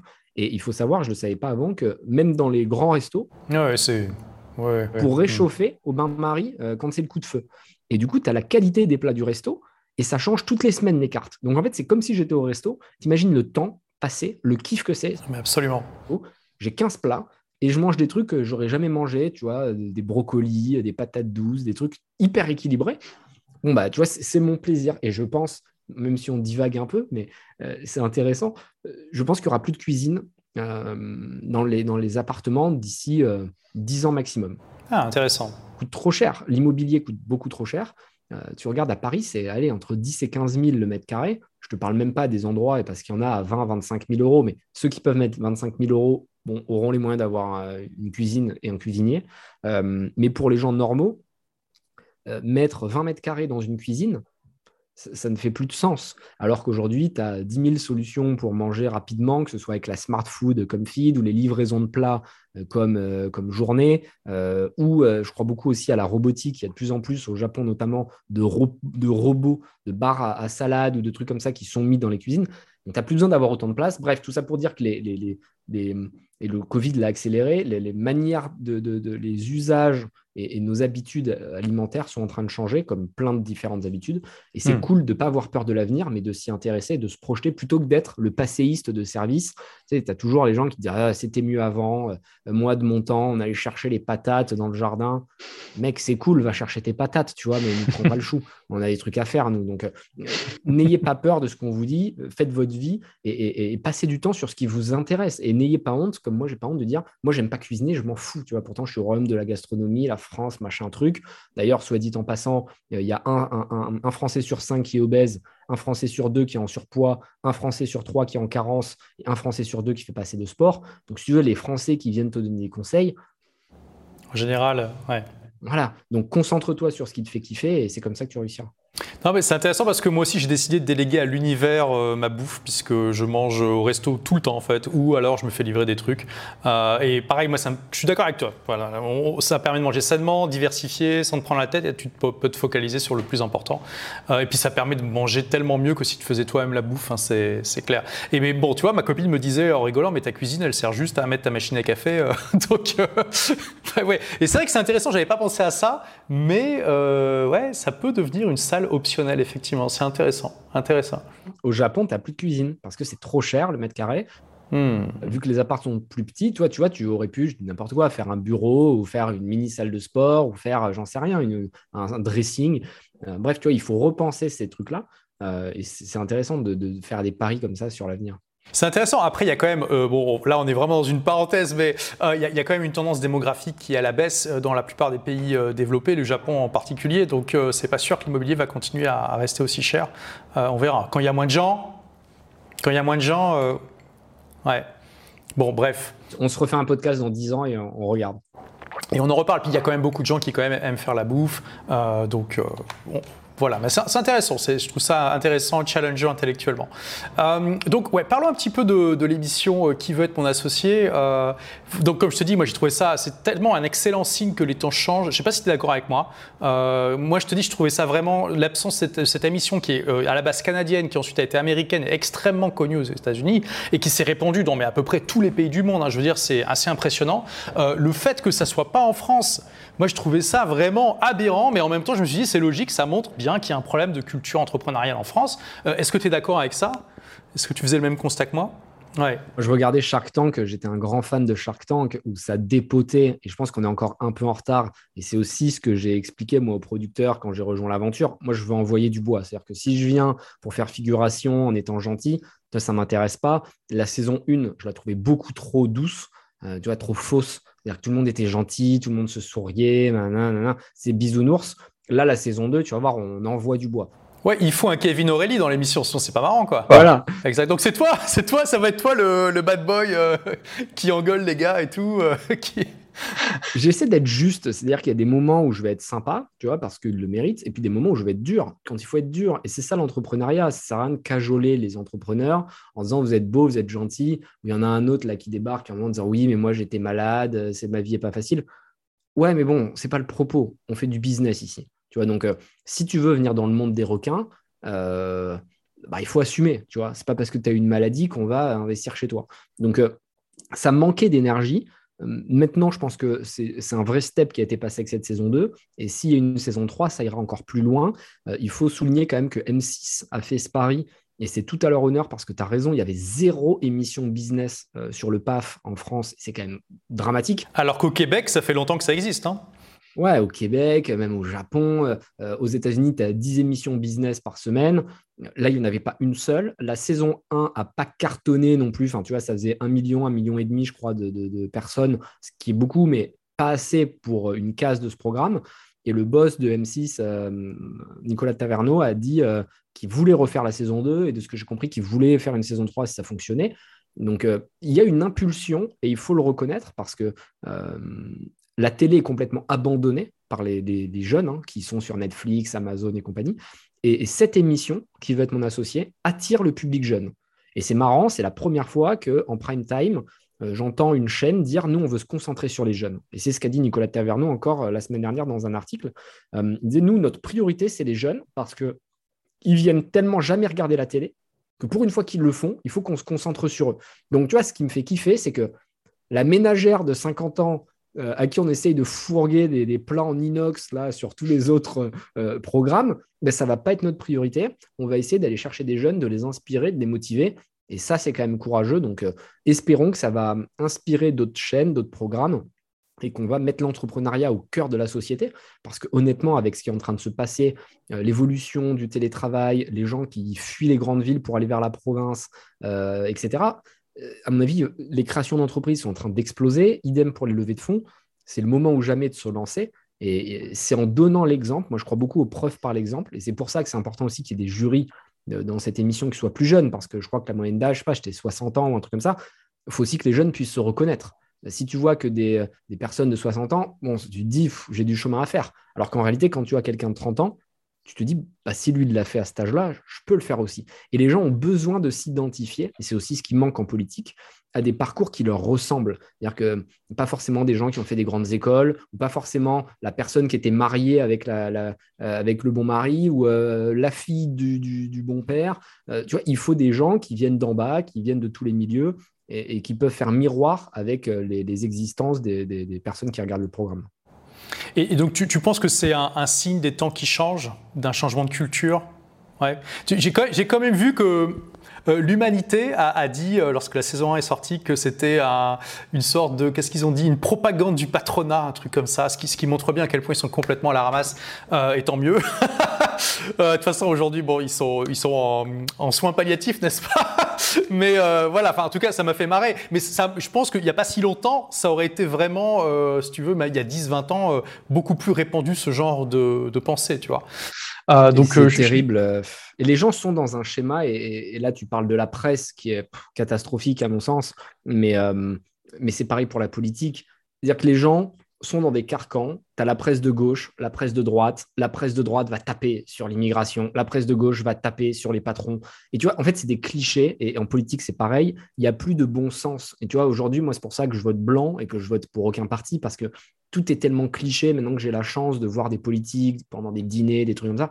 Tu vois à quel point l'image qu'ils ont, l'image publique qu'ils ont ou qui se sont créées, n'a rien à voir avec l'image qu'ils ont en perso. Il y en a qui sont ultra sympas en perso, qui vont te faire des blagues alors qu'ils ont une image très froide euh, euh, à la télé, ou d'autres qui sont très à gauche, mais qui te parlent que de montres, de voitures, qui voyagent en business class, machin, quand tu es en dîner avec eux dans des trois étoiles euh, à, 500 balles par tête le menu. Et, tu vois que tout est faux. Et, je hmm. pense qu'il faut aller vers une société qui est qui est moins judgy, tu vois, qui va moins euh, euh, critiquer l'autre, euh, regarder, envier, mais plutôt se concentrer sur elle-même. Et je trouve que ce genre d'émission, c'est au contraire une quête vers la liberté des personnes qui viennent d'en bas et qui veulent s'extraire de leurs conditions. Parce que si tu n'as pas fait les grandes écoles et que tu n'as pas d'argent, tu ne pourras pas changer, changer ta classe sociale. Parce que tu le disais très bien tout à l'heure, personne ne va te recruter à un super poste si tu n'as pas fait d'études et il va te falloir 20 ans pour gagner 2-3 positions. Donc ta seule manière de t'extraire, c'est l'entrepreneuriat. Et l'entrepreneuriat, ça va être dur, compliqué, tu vas te mettre en danger, mais c'est la course vers la liberté. Donc au contraire, les gens de gauche devraient louer l'entrepreneuriat et le, pousser pour que, un peu comme dans, le, euh, dans, dans 1989 de George Orwell, 84. Prolétaire, 84, pardon. Euh, prolétaire puisse, euh, euh, puisse monter et aller chercher la classe des élites pour pouvoir, pour pouvoir faire mentir leur destin. C'est intéressant parce que tu as, vraiment ce, côté un peu révolutionnaire, mais révolutionnaire capitaliste, euh, entrepreneur. Euh, et, tu vois, ça, me fait penser que Xavier Niel a, écrit une préface pour mon bouquin où il disait en gros, comme toi, que l'ascenseur social, d'après lui, en France était mort ou en tout cas euh, vraiment rouillé et que l'entrepreneuriat, c'était la voie royale pour, pour exploser ça. et puis aussi l'auto-éducation et ce genre de choses. Et encore une fois, des grands esprits qui se, rejoignent, n'est-ce pas? Et, du coup, comment comment as été approché par, par par, M6 Pourquoi toi, je veux dire? Est-ce qu'il a, tu sais, tu, connais les critères?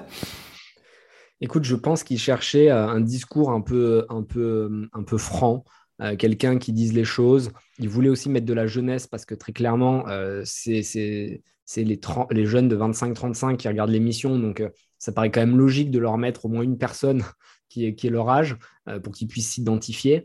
et puis après, le parcours qui est, qui est différent, euh, qui résonne aujourd'hui avec tout ce qui se passe. Tu vois, il y a quand même euh, beaucoup d'instabilité en France euh, avec les gilets jaunes. On a vu quand même plusieurs mouvements. Moi, je suis ni pour ni contre. Je pense que la vision n'était pas la bonne et que ça sert évidemment à rien de casser des voitures, des vitrines, mais que cette énergie qui a été distribuée pendant des semaines, des mois, je pense, c'est quand même révélatrice d'un mal-être assez profond que moi j'ai senti depuis 20 ans. C'est-à-dire que comme moi je n'ai tout en bas, j'ai vécu dans les banlieues. Ça, montait déjà à l'époque, la haine, les injustices, euh, cette incapacité de nous écouter, euh, les élites. Tu vois, les, élites, elles, ne savent même pas qu'on existe. Tu vois, Elles ne hmm. savent même pas que le, peuple existe.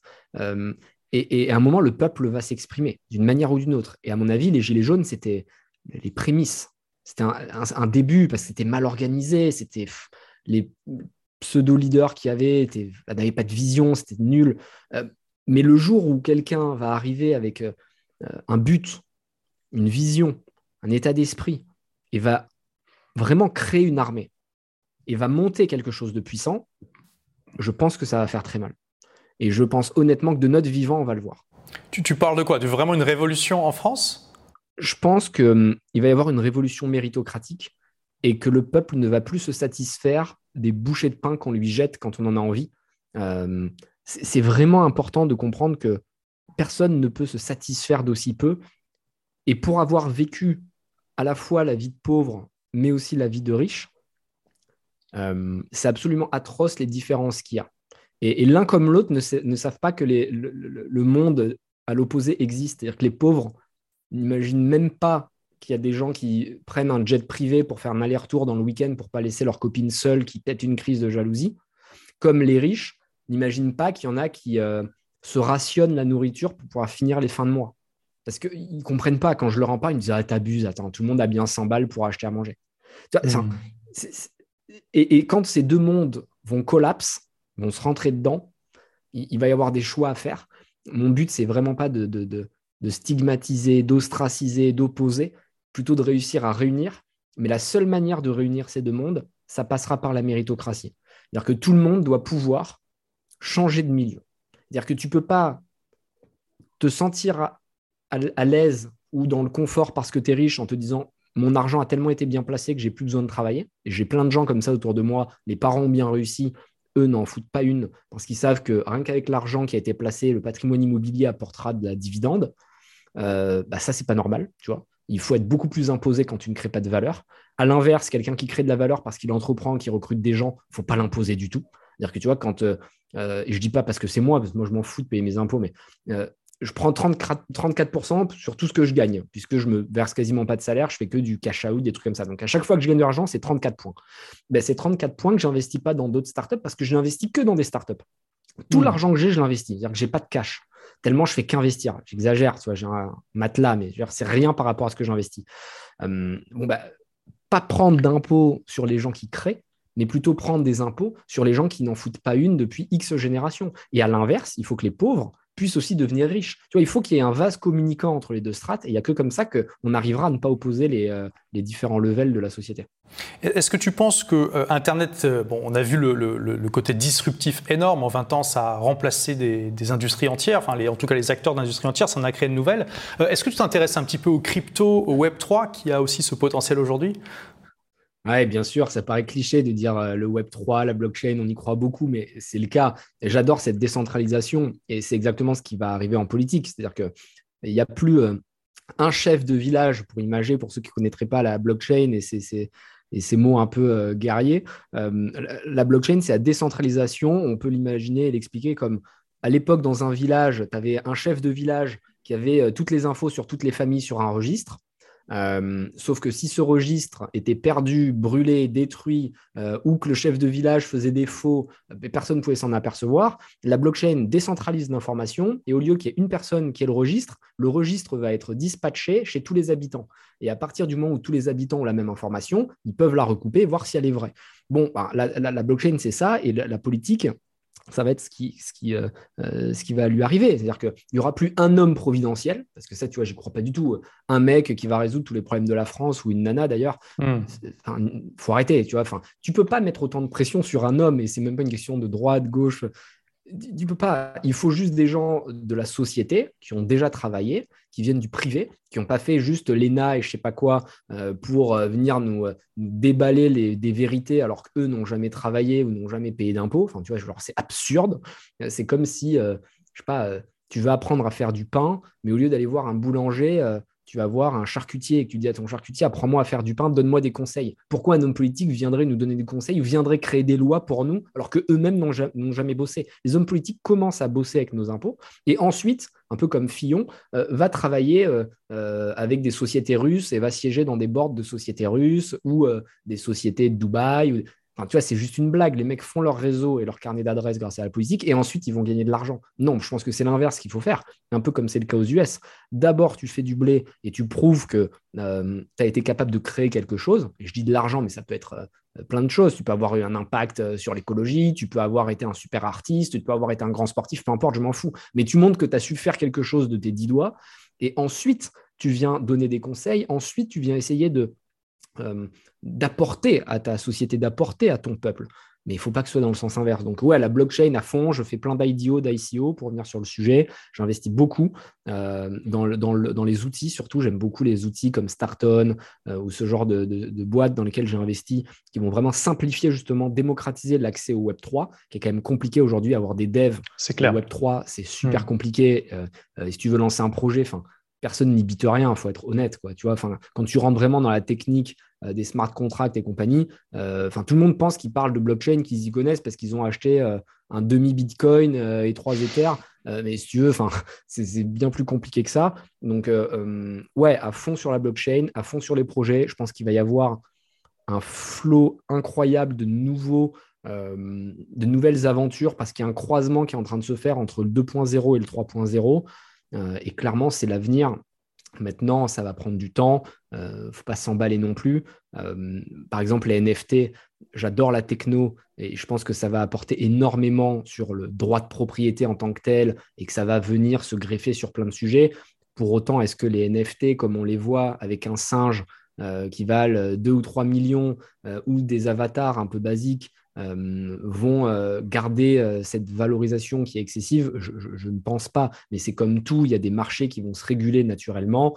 Comme quand au début du 2.0, il y avait des dizaines de milliers de sites, et puis après, ça, ça, ça, s'est filtré naturellement. Oui, moi j'ai l'impression qu'on est en 99 et qu'on doit trouver Google et Amazon parmi toutes les merdes, et il y en a beaucoup. c'est clair qu'il y a des sacrés, des sacrés merguez.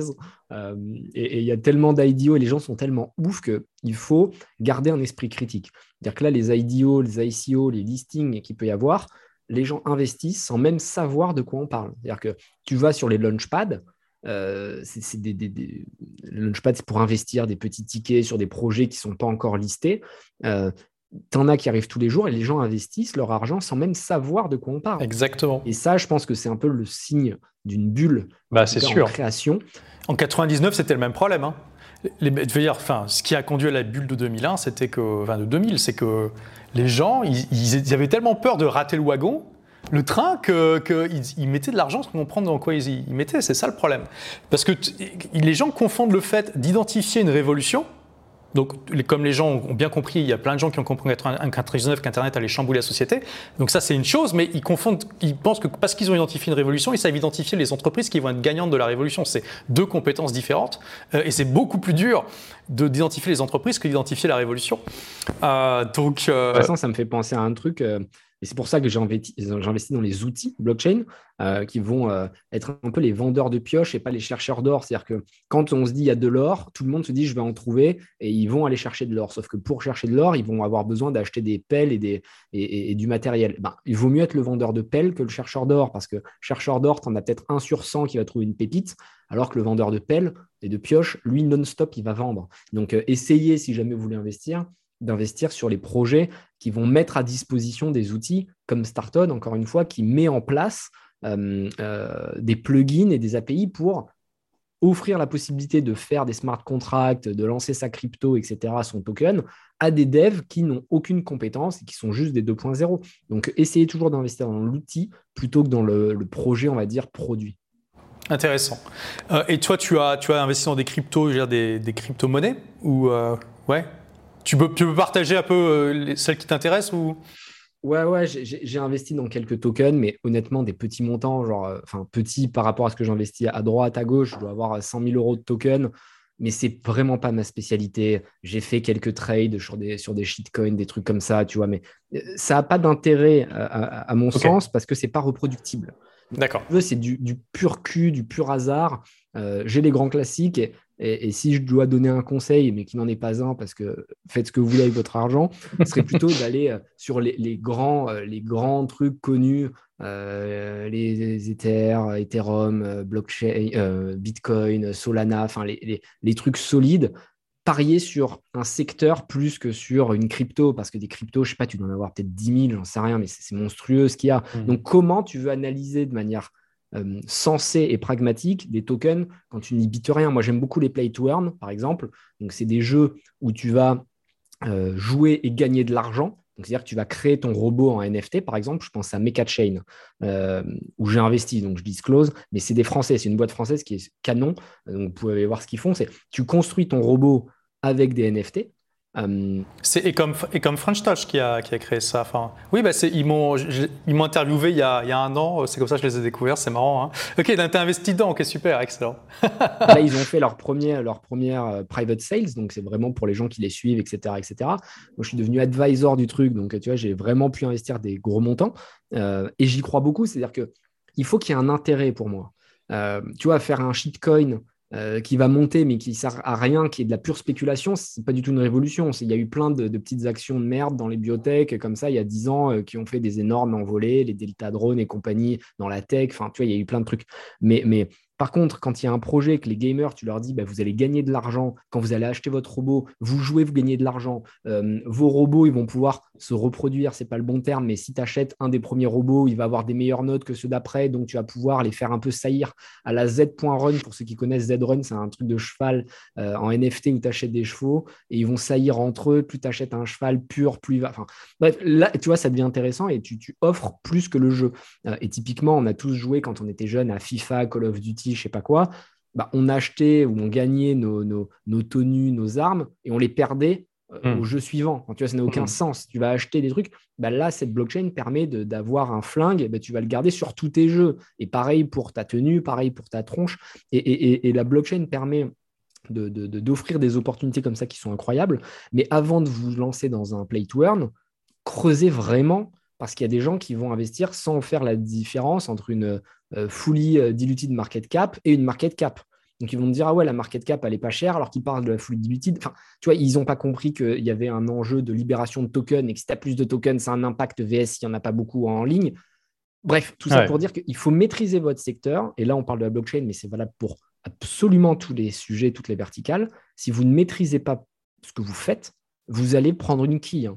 Parce que sur Internet, tout le monde parle toujours de, l'argent facile, etc. Mais la réalité, c'est qu'il faut bien maîtriser son domaine, il faut avoir les bons conseils, il faut être bien entouré, il faut avoir des gens qui maîtrisent le sujet, il faut passer du temps à, s'informer. Et, aujourd'hui, tu le disais tout à l'heure, avec Internet, les bouquins, euh, tu peux vraiment apprendre plein de choses. Et c'est pour ça que je ne crois plus dans l'école, parce que euh, d'autant plus s'il y a du métaverse, même si je ne crois pas dans un métaverse, mais je crois plutôt une multitude de métaverses. Tu vois, là, on est dans le métaverse. On fait une hmm. interview entre nous, alors qu'on est à je ne sais pas combien de centaines, milliers de kilomètres l'un de l'autre.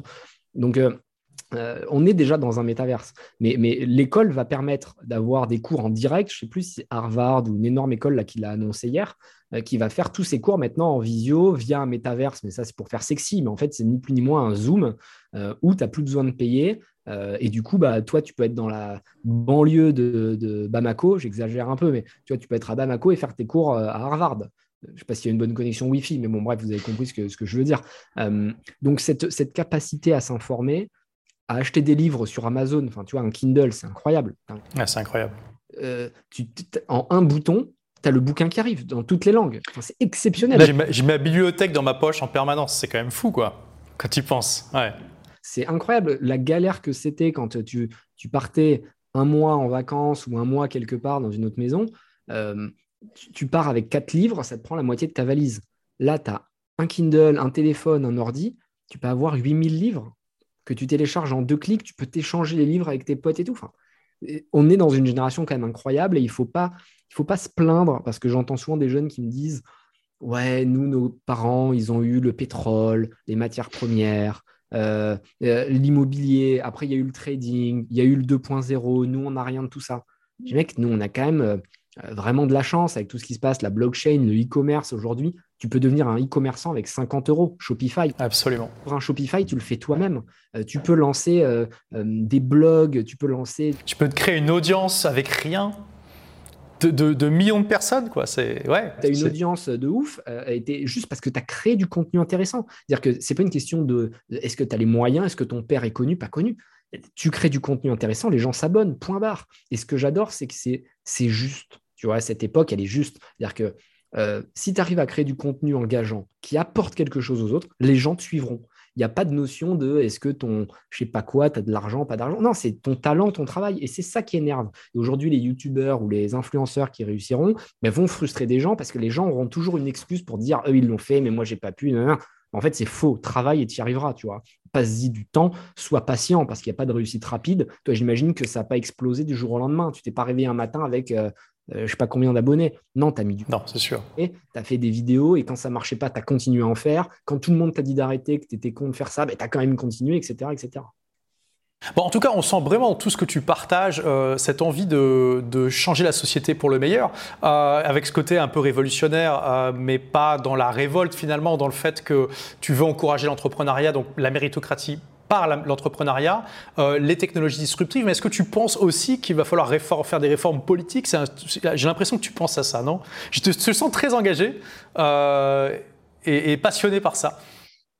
Tu as raison, ça me passionne, mais je ne suis pas du tout engagé dans le sens où ça ne m'intéresse pas euh, parce que la Ve République n'est pas du tout adaptée et qu'elle ne permet pas de faire de grands changements. Donc je pense qu'il y aura une Sixième République qui va être prise par la force et qui va être imposée. Carrément.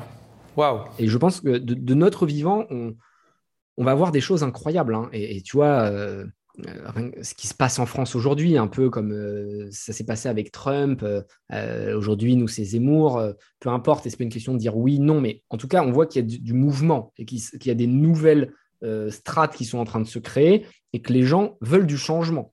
et qu'ils en ont marre d'entendre toujours les mêmes politiciens depuis 30 ans ou 40 ans qui n'ont rien changé, que ce soit droite, gauche, machin. Ils ont envie de changement.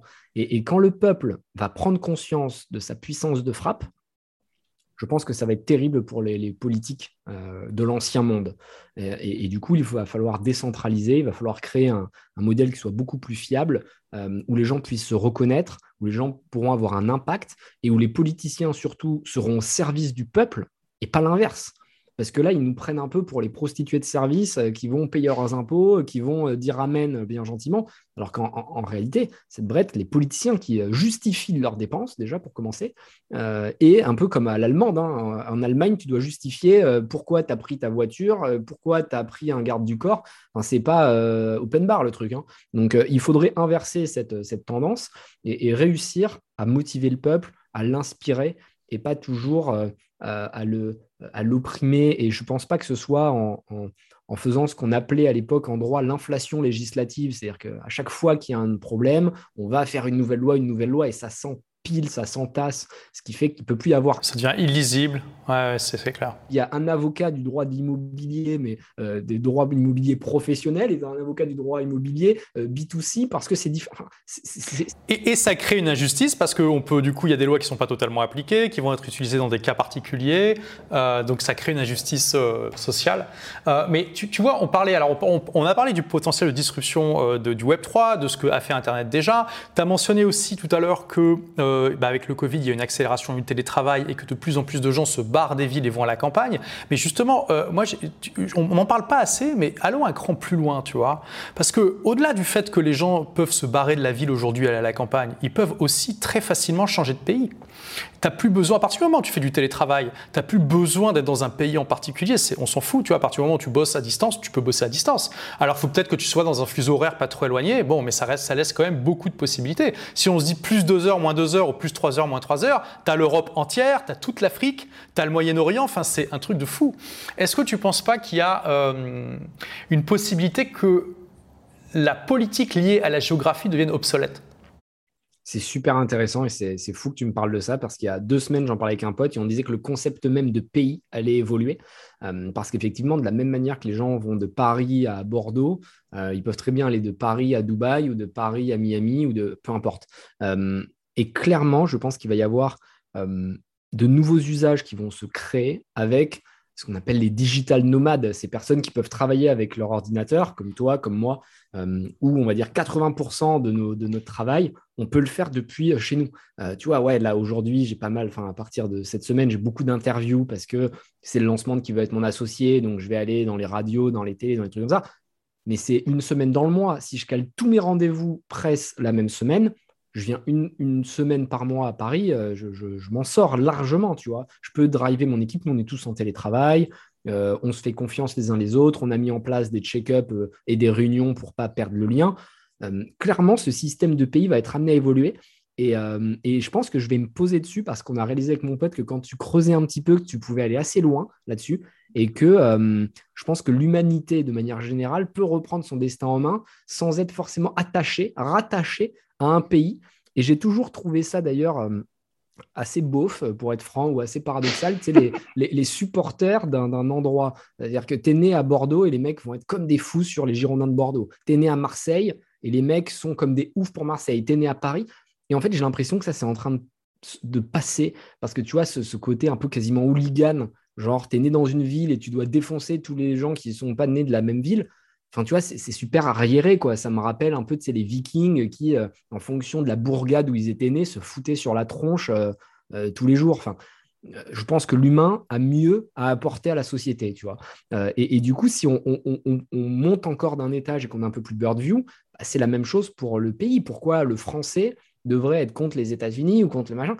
L'humain, de manière globale, est un habitant de la planète, hein, si on veut rentrer dans une image un peu euh, facile, euh, est un humain. Et du coup, il pourrait y avoir effectivement une évolution des frontières. Et comme le télétravail, à mon avis, va s'imposer de manière assez brutale au reste du monde, pourquoi pas être de moins en moins dépendant de son pays euh, mais il va falloir sacrément réfléchir quand tu vois le bordel que c'est pour régler un truc en France si on enlève mais, mais justement, je trouve que ça, enfin, peut-être que ça pourra créer une, position, une pression positive pour euh, faire changer les choses parce que là, au bout d'un moment, les, pays vont être de plus en plus en compétition entre eux pour attirer les talents et les, nomades digitaux et tout ça. Tu sais, moi, bon, ça fait 11 euh, ans que je voyage 6 mois par an. J'ai déménagé à Londres en 2015. En 2018, je suis venu à Dubaï. Donc, je, vis ça déjà et je vois que Dubaï, c'était déjà un hub, mais ça devient un hub d'entrepreneurs francophone, c'est une, folie. C'est une folie. Mais oui, euh, là tu vois, je discutais avec un, gars euh, qui a une boîte d'édition de, vidéo, il aide des, youtubeurs à, faire, à rendre tout ça chiadé. Il m'a dit on vient à Dubaï parce que sinon on perd des clients. Parce que tous nos clients viennent ici. Tu vois. Pas tous, mais une grosse partie de nos clients viennent à Dubaï. Donc tu te rends compte un peu le, le mouvement que ça crée. Et je me dis là on en est qu'aux prémices et euh, ça risque de vraiment euh, disrupter énormément, euh, énormément les choses. Bon, on, fait vraiment une grosse parenthèse là, mais, c'est vrai, c'est intéressant. je me dis que ça pourrait être un facteur de pression pour les politiques de leur dire écoutez, les gars, si vous bougez pas les fesses, les gens sont de plus en plus mobiles et vont se barrer. Quoi. Et en plus, les personnes qui se barrent, ce sont souvent bah, les entrepreneurs, ceux qui créent de la richesse, des emplois et ce genre, et ce genre de choses. Euh, et puis maintenant, je veux dire, n'importe qui qui fait du télétravail peut euh, partir dans un autre pays, donc ça va même toucher les classes moyennes. Je veux dire, c'est quand même euh, impressionnant. Mais je pense que ça peut être très très disruptif de manière assez destructeur au début, mais que sur le long terme, c'est mieux pour l'humanité, tu vois. Euh, je, suis, aligné, c'est hyper intéressant. Je vais me poser dessus pour réfléchir parce que c'est un sujet qui est passionnant et j'ai pas mis assez de temps. je vais essayer de trouver des bouquins, des trucs qui en parlent parce que clairement, c'est euh, l'avenir. Il va se passer des choses. Donc, euh, il faut être informé toujours un peu en amont. Donc, je vais creuser tout ça. Bah, je pourrais te partager des ressources. J'ai prévu de faire de mon prochain livre, que mon prochain livre soit sur ce sujet parce que je trouve que c'est ouais, ça va être super intéressant. Bon, il nous reste quelques minutes. du coup, est-ce que tu euh, fais des actions quotidiennes ou régulières qui, euh, sont différentes de ce que font la plupart des gens? Euh, J'essaie d'être très réglé. Ça peut faire un peu robot, mais c'est la seule chose qui marche parce que j'ai un tempérament assez addictif. Donc, si je ne suis pas très précisément un, cahier des charges ou un planning, je peux me lever à midi le lendemain. Quoi. Donc, ce que je fais, c'est que je me couche tous les jours à la même heure. Je me lève tous les jours à la même heure. C'est quelle heure? Je, me couche euh, vers minuit et je me lève vers 8h, 8h30. Je dors beaucoup, en fait. Moi, je fais comme toi. Il faut pas, tu vois, il y en a plein des CEO, tu leur poses cette question, ils vont te dire écoute, le matin, je me lève à 6 h je bois un grand verre d'eau, je fais 100 pompes, et puis je vais faire un câlin aux arbres pour absorber leur énergie. Ils vont, te faire des morning routines de ouf. La réalité, c'est qu'en fait, moi, je les connais, ils se lèvent à 9h30, bourrés de la veille, enfin, bref, peu importe. Euh, il faut faire des trucs simples et faciles à tenir. Ceux qui te disent, je me lève à 4h du matin, je lis un bouquin, je vais courir une demi-heure dans le froid, torse nu. Ah, ouais, ok, tu te fais trois jours et après, tu tombes malade, donc t'arrêtes. Mais euh, faites des trucs simples, euh, bien manger, bien dormir, faire un peu de sport, lire beaucoup. Moi, j'essaie de lire 50 livres par an. C'est-à-dire que ça. Excellent. Quand je dis ça. Et en fait, mm. quand tu le prends par semaine, c'est un par semaine. Et donc, euh, les e-books ou les Kindle, quand tu regardes, tu as souvent des, des, Kindle à 200 pages, 250 pages, et que tu prends l'habitude de lire assez vite. Bon, mais en fait, tu, tournes les pages et tu lis pas des livres. Euh, roman à l'eau de rose, là, tu sais, où Gertrude a envie de se faire sauter par je sais pas qui. tu fais un, des trucs qui vont t'apporter quelque chose. C'est-à-dire que tu, lis des bouquins sur ta verticale, sur la blockchain, sur justement, tu vois, des sujets politiques. Tu, les lis, tu les écoutes en audio, tu, donc, tu prends un temps dans la journée pour ça? Parce que tu, on, a l'impression que tu travailles beaucoup. D'ailleurs, tu travailles combien d'heures par semaine à peu près? Franchement, beaucoup. Euh, je n'ai même pas compté, d'ailleurs, il faudrait que je le fasse, mais c'est hardcore. Je fais 9h, 21h minimum, sachant que je, le midi, je mange une barre de feed ou un journée, donc ça me prend 15 euh, minutes max. Euh, tu prends tes week-ends ou pas? Non, le week-end, je bosse. moins hardcore, tu vois, mais je bosse quand même au moins 3-4 heures par jour. Euh, ouais, je pense que je fais au moins 70-80 heures. Waouh. Tu prends des semaines de vacances ou pas du tout? Bah là, non, ça fait un moment. Euh, en décembre, je ne suis pas parti parce que je dois finir un bouquin aussi. Euh, et donc, du coup, j'ai tout refait comme je suis un peu. Euh, je voulais te demander si tu avais prévu d'écrire un livre parce que tu as, vraiment une philosophie à partager. Donc, ouais, c'est Mais donc, attends, tu, tu, tu, gères une boîte qui bon, a des problèmes de croissance, mais que tu vas amener à un milliard. Tu bosses déjà 70 heures par semaine. Tu investis dans 40 boîtes. Tu participes à une émission de télé. Tu écris un bouquin avec. C'est impressionnant, quoi. C'est chargé, mais honnêtement, c'est passionnant et c'est pour ça que j'invite tout le monde à faire ce qui euh, les passionne parce que quand ça te fait plaisir de le faire, tu n'as pas l'impression de travailler. Et honnêtement, je dis que je travaille 70 heures par semaine, mais je n'avais même pas fait le calcul parce que je m'en rends pas compte. Je kiffe. Tu vois, cet échange avec toi, je trouve que c'est passionnant. Euh, je n'ai pas du tout l'impression de travailler. Juste après, j'enchaîne, je vais chez Radio France pour euh, parler de qui va être mon associé c'est pareil, je trouve ça cool. Et puis le lendemain matin, j'ai un point avec mon équipe pour faire, euh, là c'est un point branding, bon peu importe, mais euh, bah, branding, je trouve ça trop cool. On va réfléchir à notre prochaine campagne métro, qu'est-ce qu'on va faire comme message. Donc en fait, plus tu travailles, plus ça te plaît et c'est un cercle vertueux et c'est ce qui fait que ça fonctionne, tu vois, parce que je vais investir dans des bonnes boîtes. Du coup, quand j'investis dans des bonnes boîtes, je prends des bonnes idées de ces boîtes-là et je les mets chez Feed. Feed me permet d'aller faire du média et le média me permet d'apporter de la notoriété à Feed, mais aussi à mes startups. Donc les startups pensent à moi quand elles cherchent à lever des fonds parce qu'elles savent que je vais pouvoir les pousser sur les médias. Et tout ça fait des cercles vertueux, tu vois, qui sont super positifs. Donc, euh, ravi d'avoir cette vie. Je ne sais pas combien de temps je la tiendrai, parce que ça se trouve, dans cinq ans, je vais vouloir voyager, faire tous les pays du monde mais il faut s'écouter au moment où tu vis. quoi. Donc, quand tu, prends une heure par jour pour lire, finalement, c'est plus une pause dans ta journée de travail. Euh, ouais, je peux comprendre ça. Et puis, ça te stimule et tout ça. Donc, ok, donc, euh, dans les actions quotidiennes, tu as euh, lire, tu as, tu as dit, moi, du coup, manger, manger bah, tes produits. voilà. dans les trucs, je me mets souvent au moins 20 minutes alors, certains appelleraient ça de la méditation, tu vois, pompeusement. Moi, j'appellerais plutôt ça un, débranchement, tu vois, un débranchage de, cerveau. Je m'assois et je réfléchis, mais c'est sans réfléchir vraiment. Tu sais, je, suis sur mon lit. J'appelle ça. Donc, tu essaies de t'ennuyer, c'est ce qu'on disait tout à l'heure. J'essaie de m'ennuyer, je suis là, je squatte ou je parle, tu vois, euh, euh, mais de, de, sujets un peu pourris. Tu parles? Tu parles tout seul sur ton lit? Soit je parle tout seul, soit je parle avec. Ok. ah, d'accord, d'accord. Pas de trucs bidons, je vais pas parler de trucs hyper. Mais de trucs qui ont à voir avec ma vie, tu vois. Je, m'en fous des histoires des uns, des autres, ça m'intéresse pas, tu vois, de savoir qui a fait quoi. Euh, il faut être égoïste. Hein. Donc, euh, on appellerait ça peut-être le quart d'heure égoïste, où tu penses à toi et tu te demandes si euh, tu prends du plaisir en ce moment, est-ce que ta vie te satisfait, qu'est-ce que tu pourrais faire de différent? Et, c'est super important d'être égoïste. Euh, tout le monde dit qu'il faut penser aux autres et tout. Évidemment, euh, tu vois, dans le business, il faut faire du content qui apporte aux autres. Mais c'est aussi important de se kiffer. C'est important de s'aimer et de se dire est-ce que j'aime ce que je suis en ce moment? Ouais, parce que si toi, tu ne te kiffes pas, personne ne va te kiffer. Hein. Donc, euh, à un moment, il faut aussi renvoyer une image de toi qui est positive. Donc, il faut prendre confiance en toi. Et si tu veux avoir confiance en toi, il faut t'aimer. Si tu veux t'aimer, tu dois avoir le temps d'y penser, etc., etc. Donc, voilà, prenez du temps pour vous, c'est super important. Alors, il nous reste vraiment peu de temps, donc j'ai deux dernières questions pour toi.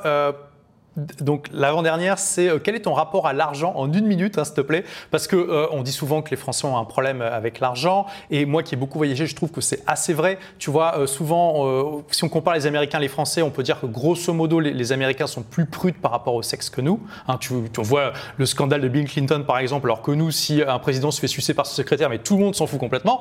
alors que là-bas, c'est un, énorme scandale. Oui, on lui dit, bah, tant mieux pour toi, amuse-toi bien, tu vois. alors que par contre, nous, on a une, vraiment une pudeur par rapport à l'argent que les Américains n'ont pas. Tu vois, ça c'est vraiment un contraste. Donc quel est ton rapport à l'argent, toi? Est-ce que tu penses qu'on devrait euh, être un peu plus, moins pudique là-dessus en France? Pense qu'on devrait être vraiment décomplexé euh, vis-à-vis de l'argent, mais que pour que les gens euh, en aient moins honte, moins peur, il faudrait leur donner la possibilité de rêver d'en avoir. C'est-à-dire que le piège aujourd'hui, c'est qu'un pauvre, il sait pertinemment qu'il ne pourra pas devenir riche. Je grossis le trait, mais c'est quasiment impossible pour un pauvre qui n'a pas été à l'école ou qui n'a pas des bons diplômes. Euh, quasiment impossible qu'il ait de l'argent un jour dans sa vie. Donc, comme il sait qu'il ne pourra pas l'avoir, euh, il va juger cet argent. Et, c'est normal parce que l'humain défend très fort ce qu'il a euh, à lui. Mais tu vois, il va. Euh, admettons, si toi, si moi je sais que je peux, je pourrais jamais devenir Mister Univers parce que tu vois, j'ai pas fait du bodybuilding et que j'ai pas le corps fait pour. Ben, je vais dire, c'est un truc de beauf parce que je sais que je pourrais pas l'être. Comme un joueur de foot, je sais que j'ai pas le niveau passé trop tard. Je dirais, ah, être joueur de foot, c'est de la merde, ça m'intéresse pas. Et en fait, on va toujours décrédibiliser ce qu'on ne peut pas être. Et l'argent, c'est un, peu le, un peu le même souci. Comme les gens savent qu'ils ne pourront pas en avoir, ils en ont peur, ils jalousent, alors qu'en réalité, l'argent, c'est ni plus ni moins qu'un levier. Moi, j'ai aucun sujet d'argent. Euh, j'ai la chance de beaucoup moins gagner, d'en avoir gagné beaucoup. Euh, parce que chez Fit, je me paye vraiment peu. D'ailleurs, je passe un message à mes investisseurs s'ils m'entendent. Euh, ils ont de la chance que je n'ai pas besoin d'argent. Mais tout ça pour dire qu'il ne faut pas en avoir peur ou besoin. Euh, il faut l'utiliser comme un levier pour atteindre ses rêves. Moi, j'investis beaucoup et je sais que si demain je perds tout, je recréerai de l'argent. Et c'est en, en, étant détaché qu'on arrive à le faire venir. Euh, c'est comme tout, si, une, euh, si tu veux séduire une femme ou un garçon, peu importe, hein, en fonction de tes, préférences, si tu n'arrêtes pas de lui dire oh, t'es trop belle, t'es trop belle, j'aimerais tellement en avoir, j'aimerais tellement t'avoir près de moi. Si tu le harcèles, il vient pas, quoi, tu vois. Alors qu'en fait, si s'il te plaît, que tu le veux vraiment, mais que tu le fais subtilement, il va venir naturellement vers toi. Donc c'est un rapport de séduction, l'argent. Il faut le vouloir très fort, mais pas trop le montrer. Euh, et, avoir conscience que tu peux le perdre à tout moment. Parce que si tu veux absolument le garder pour toi, comme un, conjoint, il va fuir naturellement. Donc il ne faut pas être euh, greedy, quoi. Tu vois, il ne faut pas, faut pas euh, en vouloir plus que ça. Il faut être ambitieux, mais sans jamais tomber dans la dépendance. Il faut continuer à vivre très simplement.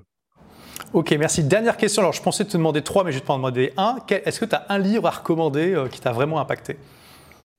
Ouais, il y a, J'adore les biographies de manière générale, donc euh, allez voir les biographies. Et d'ailleurs, sur mon site euh, anthonybourbon.com, je fais une liste de livres euh, avec tous les, tous les bouquins. On a fait ce site, c'est pas parce que je veux faire un, site par ego, mais parce qu'on nous demande toujours les mêmes questions. Les, sur les réseaux sociaux, les gens disent est-ce que tu as des films, est-ce que tu as des livres, est-ce que tu as des trucs? Donc, sur le site, vous pourrez trouver la liste de livres, il y en a une cinquantaine. Mais si je devais en donner un, je dirais Start with Why. de Simon Sinek? Parce que c'est vraiment ce que j'essaie d'expliquer au quotidien. Trouvez ce qui vous passionne et trouvez pourquoi vous êtes sur la planète Terre. Et vous allez voir qu'ensuite, tout va s'ouvrir et se réaliser. Donc, euh, on a tous des missions de vie différentes. Euh, à vous de trouver ce qui vous excite, ce qui vous passionne. Et une fois que vous aurez trouvé ce fil rouge, très naturellement, le reste suivra. Merci Anthony d'avoir partagé tout ça. Et donc, on peut te retrouver sur Anthony Bourbon, puis bon, sur Feed et, sur euh, tous tes réseaux. Merci à toi. Je te laisse aller à, ton interview sur euh, Radio France, c'est ça? Ouais, c'est ça. Merci beaucoup. Passe une bonne journée. C'était très cool de parler avec toi. Et voilà, cher ami rebelle intelligent, si tu es encore là, tu fais partie des 25%, des 20%, des 2% qui sont restés jusqu'au bout. En tout cas, tu fais partie de la minorité motivée. Donc je suppose que c'est parce que ce podcast t'a plu. Si c'est le cas, eh bien, tu es libre de laisser un commentaire sur ta plateforme de podcast préférée. Et si tu le fais, je t'en remercie par avance parce que c'est grâce à des petits gestes comme celui-ci que ce podcast va toucher davantage de rebelles intelligents et les aider à créer l'aventure de leur vie. Merci d'avoir écouté ce podcast et à très vite pour le prochain.